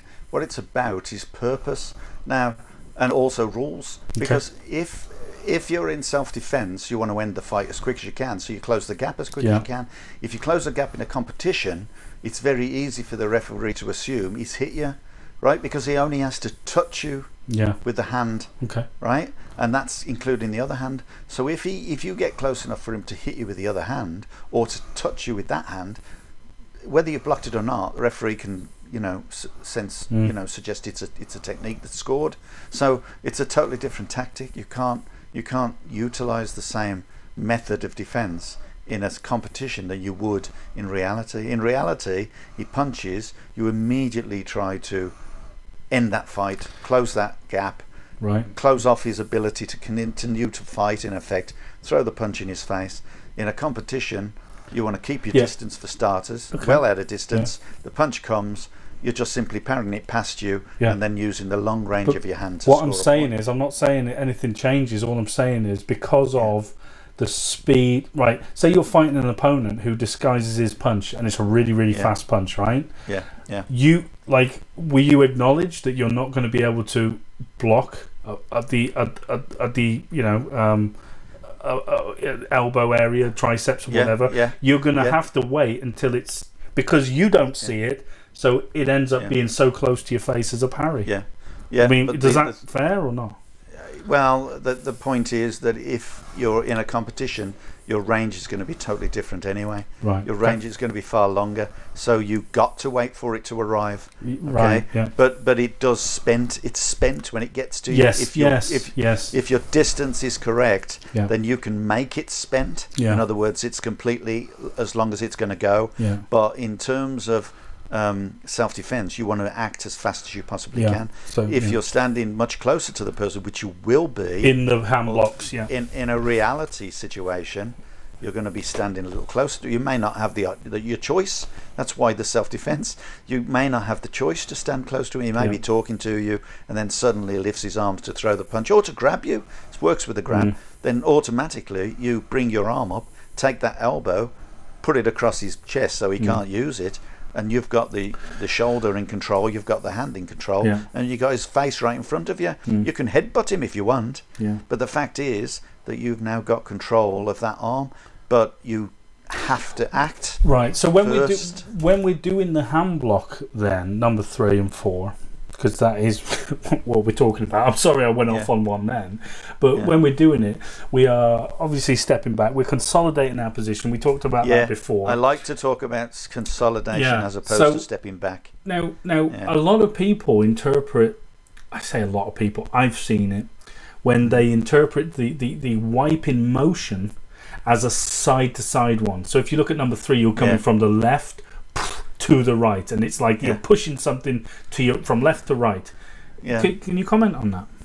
yeah. It's uh, we they miss out the rotation, and I'm not expecting the beginners to do it the way I'm describing it. I'm expecting black sashes to do it the way I'm describing it. That is to say that yes, it, it rotates from the from the off. So wherever it's coming from, it's a wipe definitely, but not just left to right. As it rotates, it's now going forwards. So it's coming from left to right and rotating to go forwards. Mm. So it's a single rotation motion with a linear direction and a rotational direction, which increases its energy, which allows you then to create a strike and to continue that strike forward. You're pushing in effect to make that strike become a you know a press. Yeah. So effectively, you, what you're doing is stopping the person in his tracks. Imagine someone tries to throw a punch at you, and all you're doing is put your your hand out against his shoulder, and what happens to that punch? It dissipates immediately. Mm. That's what you're doing, but you're doing it after the event. Yeah. Okay, right. so you're rotating it and dissipating the punch. You don't need to touch the punch. You need to get it where it's in its source. Right. Well, the objective of self-defense is to stop the fight at its source, Right. not to wait for the fight to pursue, Yeah. uh, to ensue. Because if you're waiting for the fight to ensue, I mean, of course, the fight has already started. So I'm not talking about, you know, um, hitting them first. They actually instigated the movement, and and you're responding to the movement yeah. okay, with a like-minded, you know, attitude, you've got to win. So consequently, Well, you've not got to uh, lose. exactly, well done.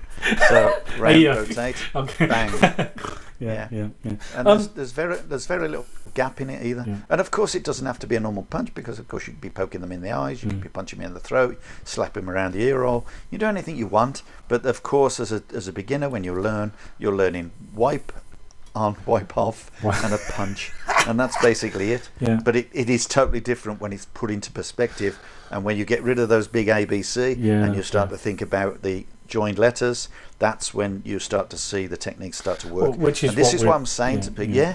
this is what I'm saying to people. Stop bloody doing wushu, and start thinking about most basic techniques like that that Yeah. will save your life. Yeah, yeah, yeah. Well, it is it is a very basic thing, but Yeah. my God, you're going to use that as a de- countermeasure defensive more than The than most basic oh, things are the things you're going to Yeah. use, but the only reason you're going to use them is because you've done them, You've trained because them, you've practiced them. Yeah, without that, yeah, go do your you, your wushu. It'll look brilliant. I promise you, it'll look brilliant on a mat. Won't look so good in a pub. um, are you saying then in handblock number three? Are you saying are we actively pressing on the arm as we've deflected it, struck it, whatever you want to define it as? Are we actually Yeah. continuing? Are we maintaining that touch, that that tactile. So- Absolutely, yeah. right, Yeah. as he's we coming to you, remember? Yeah, yeah, yeah. He's, com- Uh, he's coming to you. yes, so he's using yeah. the for- Here's his forward motion. Yours Yeah. is consolidation. Yeah. You're, you're, you you think you're stepping back, but in actual fact, you're just stepping into a fighting stance backwards. Yeah. Right? That's not a step back. That is a consolidation of a stance from a normal standing position to a fighting position. Yeah. Okay? And it's in a reverse way. In other words, you're tactically withdrawing Yeah. But you're not withdrawing your weaponry. You're only withdrawing your body, your targets. Okay, you're protecting your, um, you know, your environment with the techniques that are Well, still there. So as- the fact as- that you're yeah. stepping back, you know, we can look at the the body as if it's like your. You know, it's all it's your ammunition dump. Mm. You're protecting it, your your airfield. You're protecting everything, but your weaponry is still out there. Yeah. So as it comes up, uh, people are going to look at this and go, "What the bloody hell is he talking about?" so yeah, we're using our weaponry, being our hand, to protect and strike. Yeah. Initially, that's that's the supposition that that we're going to protect ourselves and strike at the same time. But straight away, of course, we're using the other hand Yeah. to to counter offensive. I think a lot of people, when they try and get too close with number three and four, like they've they've they've wiped off, you know, Yeah. wiped off. They've and they go to deliver the uh, the uh, the counter punch. They end Yeah. up because it's a flat punch. They end up just getting too close to that person, and their their fist ends up being cocked at an awkward angle because they're just too close for a flat punch. You know. Yeah. so again, I think Well, it doesn't have lot- to be a flat punch. no, it could be a no, it no. It straight ca- punch. yes, it can be. But what I'm saying is, in if we look in the syllabus, right, Yeah. which is what we're going Yeah. by, it is a flat punch. So if you stick to the syllabus, then you're going to have to adjust your stance to make a flat punch work. Because most people are too bloody close for a flat punch. They might as well just do a right. straight punch, That's which will make gotta- you know. Yeah, I got to tell you, James, if you stick to Janet and Jane books, that's all mm-hmm. you're ever going to learn. This, and that's what we've we are about that absolutely. But like Yeah, you so- said, you've got to have a syllabus. You've got to learn to Yeah. drive. You've got to check your Well, that's yeah, yeah, yeah, yeah. That's Janet and Jane. yeah. Uh, no, sorry, Janet and Jim. Janet and John. Janet I, and John. I thought it was Biff and Chip. So. Janet and John. Janet and John did this. They went up the hill. They did this. They did that. They didn't do the other. But you know, maybe they should have done. Then it would have been two lessons in one. So the, the simple fact is that you have got to learn the most basic things, credible, that that you know people will understand because they've been learning flat punch, so they'll do flat punch in those techniques. Okay, Yeah, yeah. but when they start to understand them, like I say, they can do a finger strike, they can do a punch in the throat, they can do a leopard spur, they can do anything they want. So I'm not talking about, I'm not talking to beginners because beginners will invariably do that. All I'm saying is, look, beginners, that's how it's going to work for you hmm. as you develop it, but you've got to practice it first. Yeah. Now, if you've practiced it enough, you should be able to do it to make it work. If you're a black sash, why haven't you? Yeah. Yeah. That's that's it. Why haven't you made it work? Yeah. Why aren't you just going, oh yeah, but this would work? And then don't expect the guy to s- see. The thing is, I'm saying press the arm against him. Now, what what happens when beginners learn a punch? They, they step and punch, then they leave the arm out. Yeah. How many times do we see that in a self-defense mm, demonstration mm, where loads of the guy yeah. is offering no resistance, right? Exactly. Yeah. Well, the, the, the whole the whole point of my example is that there cannot be resistance. Not that he's not offering any, but there cannot be because you're already on him. You've already he's punched. His punch has barely started. Yeah. You've you've you've rotated his elbow. Yeah. You're pressing it against him, even if you hadn't slapped it. You've rotated. You've lifted it up because your hands come from below. Remember. Yeah. So as your hand comes from below, it rotates, presses it against him. Boom! You've hit him twice. Right. One, you've locked his arm against him, not necessarily a, sh- a shoulder lock or a you know actual joint lock. It's just a I'm saying you've, yeah. yeah, it's you've trapped it against him, and you've thrown a punch in his face or a poked in his eyes. That is, there is no resistance. The, it's difficult for him to resist at that point in time. Well, if time. he tries to pull his arm back, He- if he he, was pull it back. resisting, he can't because you're already on can't. Yeah. You're already going forward now. Yeah, His yeah. arm's against him. He's trapped. That's the whole point of my my message. Yeah. Make it work. Yeah. Now, don't stand there like a plonker with your fist out. You know, like a beginner. Forgive me, beginners. I'm, I I've- don't mean you you to know- be. You're not. a- You're not stupid. So- you're being taught in the most basic way. Yeah. So another, yeah, go on. Sorry. Well, I was just going to say, I've already explained that with the leg as well. With number six Mm. kick block, number five kick block, Mm. the kick starts to come. You're attacking immediately. You see that leg move. Yeah. Bam, straight on the leg. Okay. Yeah. Yes, he's going to think, oh, now I'm going to punch, but he wouldn't be punching at the same time because there's no logic in that. There's no energy in it. He would be kicking initially. Okay, if he's throwing a punch, then of course you don't block the bloody leg, do you? No. You're throwing it. You're blocking the kick, the the the, the punch, I should say. So he goes to kick. You see his knee lift, bang, attack the knee, close in.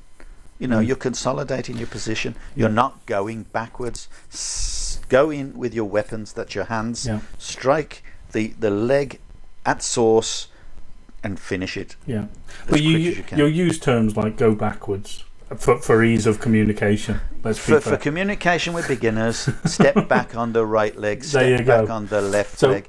Yes, but but I would use for black sashes consolidate your fighting position Yeah. from a standing position, Yeah.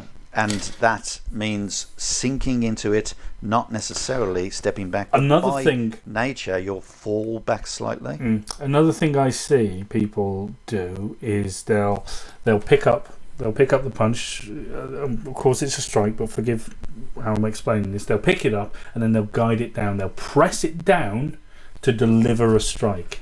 Yeah, but if you press it down, you're giving the other hand an opportunity. Okay, but that's what I see. That's what I see people doing. Yeah.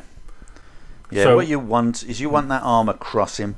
Yeah. If you put that arm across him, it will. If his other hand's on his waist or down there somewhere, even if it's down by his side, or it's in his pocket about to grab a knife, Mm. Yeah. that's where you're. That's why you're poking him in the eye. Yeah. Okay, because if his hand is dis- is not there, it's Is down it- there somewhere you can't see it. You have got to finish him. Is it feasible then, within the realm of the, the, the hand block itself, that as we pick it up, as we deflect, as we counter offensive, we can slightly take our body off at an angle relative to him to make it Uh, easier? you take his take his body off at an angle. don't yes, it's take yours. going it's going off at an angle anyway. Yeah. But Yeah, what you're I'm saying turning is, can, yeah, instead you- of you just being sort of fixed, as in for, moving forward on the spot at this Yeah. point, is there scope for you to maybe move around to the side a little bit or not? You, you don't need to because Okay. you're what's happening is you're moving him around the side. Yeah. You're turning him by his shoulder, right? Because Yeah. you've got his arm so high, you can now lift that arm, pressing it against him. Yeah. That will either push him one way or the other, depending on you know where you're actually you, you've consolidated your hold, Sure. and so you can either push him one way or you push him the other. But either way, you don't want to push him so far that the, it reduces the amount of energy coming from your fist or you're poking your eyes. Yeah. Because if he's going backwards at that time Mhm. when you're striking, the energy from your punch is going to be lower Dissipated, yeah, because yeah. it's dissipated because he's going away from it. Yeah. So what you want is literally you want to be pressing him, banging him at the same time. Yeah. And so as, as you press him, he's suddenly locked in a position, trying to figure out a way out. Yeah. He may try to step back when he realises he's caught. He may try to rotate those sh- those arm Mm. or that arm. Okay, if he's good at sticky hands or whatever, then You go over the top, rotate him yeah. round like that. What's he going to do? He's going to drop it down over Yeah. the top or, or underneath. He's going to make a big circle. Yeah. So um, you know, and he may well be able to do it to your uh, arm. Yeah. And if you think about sticky hands, elbow to elbow, yeah, you're rotating elbow Yeah. to elbow. Yeah. And and so the the one who can get the elbow trapped against the body is the winner. Yeah. Yeah. So you can understand where I'm going, where Yeah. I'm coming from. Yeah. Yeah. Yeah. Um, Okay. Hope I'm right. not too technical for people. Well, It's, it's very difficult to explain the techniques as we've always said on this podcast. But Yeah. it's the the worst thing is that you can say this sort of thing to beginners. They'll go back to their instructors and go, "He's told me to do it this way," and and I'm saying no, not for beginners. Beginners have the most basic principle of training, and listen to your instructor. But what the instructor will do is go, "Oh, it's not like that." But it's often because the instructor's never tried it like that because they're still doing it like a beginner. So you've really got to uh, make people understand, and this is my mission: is to try to make sure that instructors stop doing the bloody big ABC and start thinking about double writing for once. Yeah. Yeah. Because then, as an instructor, you should understand how things can work. And once you've got confidence in that, you can build up a great self-defense repertoire, and with barely movement, with barely any movement whatsoever. Yeah. So Yeah. your response is be- your your response is fast because your movements are small, Right. not because you're quick. Yeah. Yeah. Um, Right. Well, listen. I think we're going to sort of we'll, we'll finish there. I think on the next one we'll talk about some kick blocks and uh, just work our way up to uh, full kick block or uh, whatever because we've kind of gone Okay. we've gone f- ahead on the hand blocks, haven't we? Um, th- uh, Yeah. Guys, thank you so much uh, for listening to us. I hope we haven't uh, bored you uh, senseless. I really don't, and uh, I'm sure we haven't. technical. That one. It was. It well, was. we're either going to bore people with just chit chat about my history, or Yeah. we're going to and and you know, me bitching, Yeah. or we're going to bore people with technical stuff. Um, but hopefully, we'll get questions on either. Yeah, well, hey, I don't question's care. a question. Um, guys, thank you so much for listening to us. We really appreciate it. And as ever, if you saw any value in what we've talked about today, uh, uh, whatever, please. Please go over to our Facebook, give us a like, subscribe to us on YouTube, uh, subscribe to us on Podbean or whatever. Um, we'd really appreciate that. We uh, we we just uh, we'd like to, to have some feedback from yourselves. Uh, obviously, you know, as, as as dirty as you want to make it, but you know, we will we will bite back if you uh, if you want to be Yeah. brutally honest with us. We don't mind. But guys, we we are like seriously be as honest as you want with us. Send us questions, whatever. You know, we'd we'd appreciate that. You know, Yeah, um, I- I all, all we I make- ask, guys, is don't troll. If you're going to troll, Yeah. then then I, then we'll come we'll we'll come we'll come and get you like that because there's nothing worse than people who have not got a reason why they say the things like we don't mind your crap but you know if you don't include a why then then we're really that really mm. sort of you know Well, we had on an our- issue, didn't we, a couple of podcasts ago, Yeah. where some we tried to explain how the bloody abbot was was Yeah. you know corrupt, yeah and then and then we got moaned at because we got the wrong pagoda. It's like, what, what? difference did it make about the pagoda? exactly Jesus, So- it didn't have his name written on it, and if it did, it was in Chinese. I can't read it. but, but All I knew, it was a modern bloody pagoda. So when you're talking about an abbot who's been corrupt, who's been accused Yeah. of this, accused of that, and has businesses in 40 different countries, they're not even supposed to have their own name as an ah. abbot. yeah oh, And then yeah. and then someone comes back and says, "Oh, I think you've got the wrong pagoda." yeah pagoda." there you go that's Shut up! Shut up indeed it's like You missed the point. Exactly. Well, you know, people do miss the point. They can't see the forest for the trees. But you know, this is our No, point, guys. Uh, you know, But that's what makes it a trolling situation. Yeah. It's because they didn't listen. They wanted to just come across with some kind of information Yeah. that they felt they were privy to that we weren't. Mm-hmm. And I got no problem with, with people who've got more information than me. Most have, to be honest with you. I ain't got a bloody clue. I just, I don't do kung fu. I just, I just am. you know, because that's how I feel. You Yeah. know, I, I don't, I don't profess to be any master. So bloody argue with me. But if I make sense to you, then at least appreciate it. Yeah. Don't don't troll and Yeah. give me another reason. and don't hold back photos of him from uh, 20 years ago. yeah, don't and don't show photographs of my clubs and all the students in my clubs unless I'm in them. because oh God! And don't carry on the club name after start- the guy who invented the name has yeah, left. my my my fighting club, my fighting um, team in Scotland was called the Raptors. Yeah, Right, just yeah. remember that.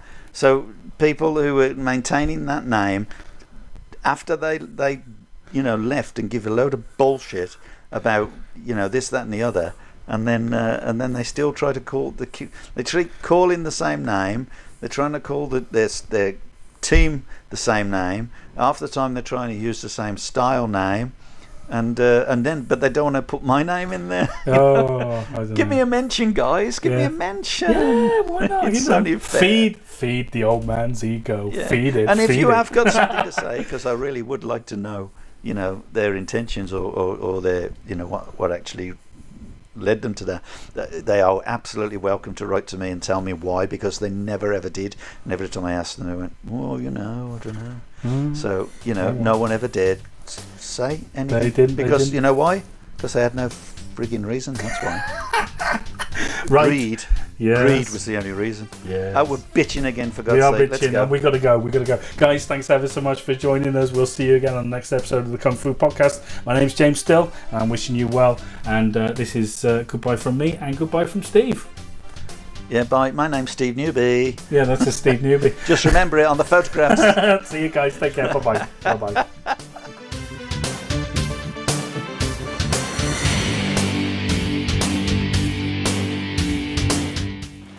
I kick your little Beijing ass right now, man. I ain't scared of you. I know you know that little tricky shit. Come on. Hi, guys. Thanks so much for joining us on the Kung Fu Podcast. If you like that and you want to find out more about us, you can head over to Facebook, Twitter, Instagram, or YouTube and find us under SJN Martial Arts. And also, guys, this podcast is available on Podbean and iTunes. So, until next time, take care of yourselves, and we'll see you again on the Kung Fu Podcast.